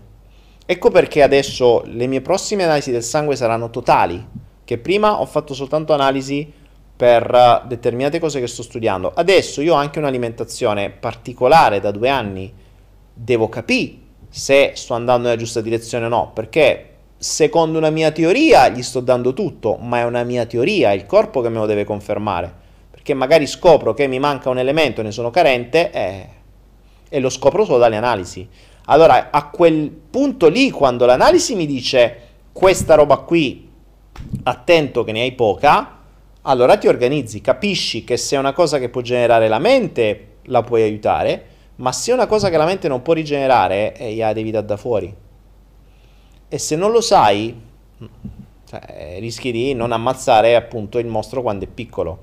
Ecco perché un'altra cosa che dovremmo uh, fare è una cosa che io non ho mai fatto, appunto, una, un monitoring, una, una monitorizzazione costante. Uh, purtroppo costa, cioè, purtroppo costa, purtroppo le analisi costano. Soprattutto quelle che stiamo vedendo, che sono quelle che non vogliono che tu fai e te le fanno pagare ancora di più, come al solito. Quindi, mh, mm, cerchiamo di capirci un po' di più. E è vero che qualcosa magari può costare, però è anche vero che se ci pensate a quello che si spende in vestiti, in cazzate, in cibo, in suppellettili e in arredamento e in puttanate varie per la casa, quindi se pensate a quanta priorità si dà all'estetica e a quanta poca priorità si dà al proprio corpo per la conoscenza, per la salute e tutto il resto, magari bisognerebbe rivedere un po' le priorità. Ripeto, il fatto che non si abbia sintomi non vuol dire che si sia sani. Si è sani quando il corpo ti dice che sei sano. Quando noi abbiamo un sintomo è già tardi. Perché vuol dire che il corpo, cioè se noi lo sentiamo, vuol dire che già qualcosa dentro non sta funzionando. Ovviamente, attenzione, non prendiamo tutto in maniera pessimistica una cosa è mi fa male la gola oggi perché sono stato col condizionatore a palla stanotte e me ne sono scordato. Non è che sto a morire. Domani mi è passato. Però se arriva qualcosa di un po' più mh, mm, costante, eh, qualche avvisaglia che arriva più volte e insomma, qualche, qualche, carenza, qualche fastidio, qualche stanchezza, qualche disfunzione, qualche tremore, eh, qualche cosa sulla pelle che continua a uscire, eh, sono segnali un po' diversi dal, da un cagotto estemporaneo perché hai preso freddo alla pancia a qualcosa che ti accade costantemente. Ok. Quindi ragioniamo su questo.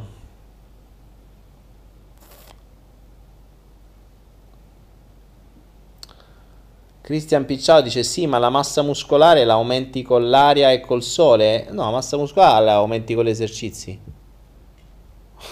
Cioè, eh, che c'entra?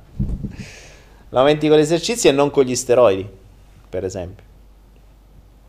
Ah, vabbè. Bene ragazzi, io direi 22 e 23 ce la siamo, ce la siamo fatta anche oggi, ce l'abbiamo fatta anche oggi, 402 ormai le persone hanno, abbiamo smesso di parlare del virus della Cina, se ne stanno andando, mi fa piacere che siete rimasti con me voi fino alla fine, noi ci vediamo giovedì, non so ancora di cosa parlerò, vedremo, mm, vediamo se continuiamo il discorso salute oppure ci avremo nuovi argomenti che verranno fuori eh, durante questi prossimi giorni.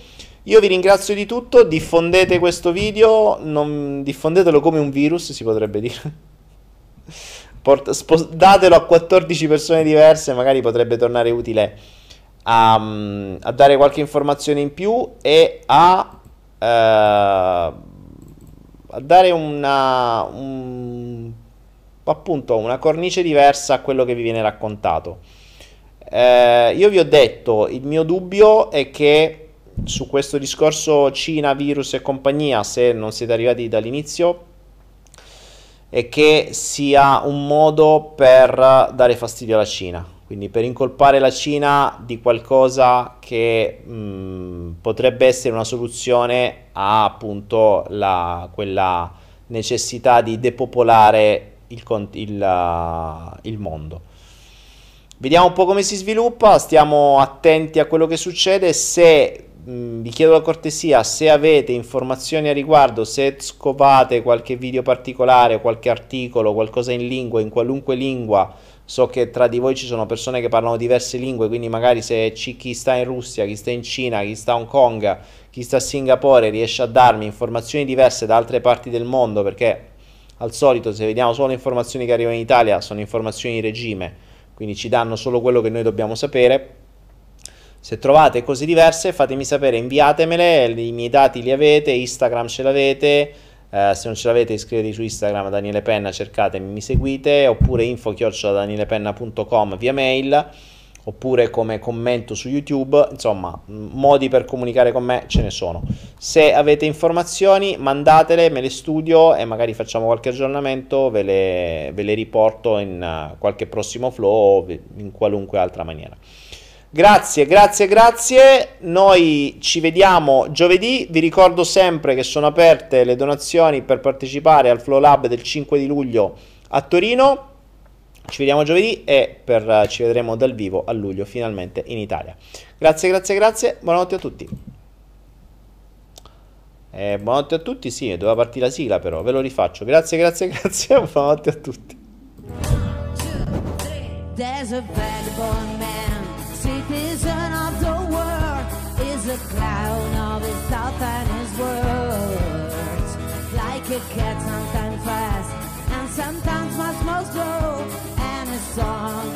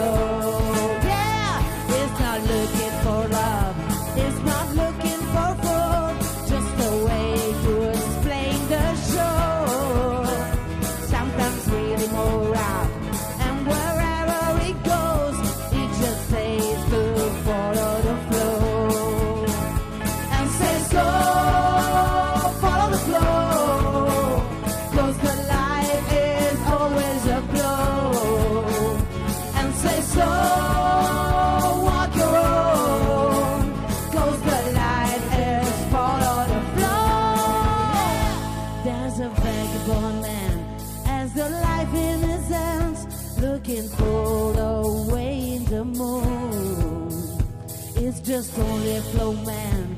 With a dream in his hands and this look at life like a blow. And says go follow the flow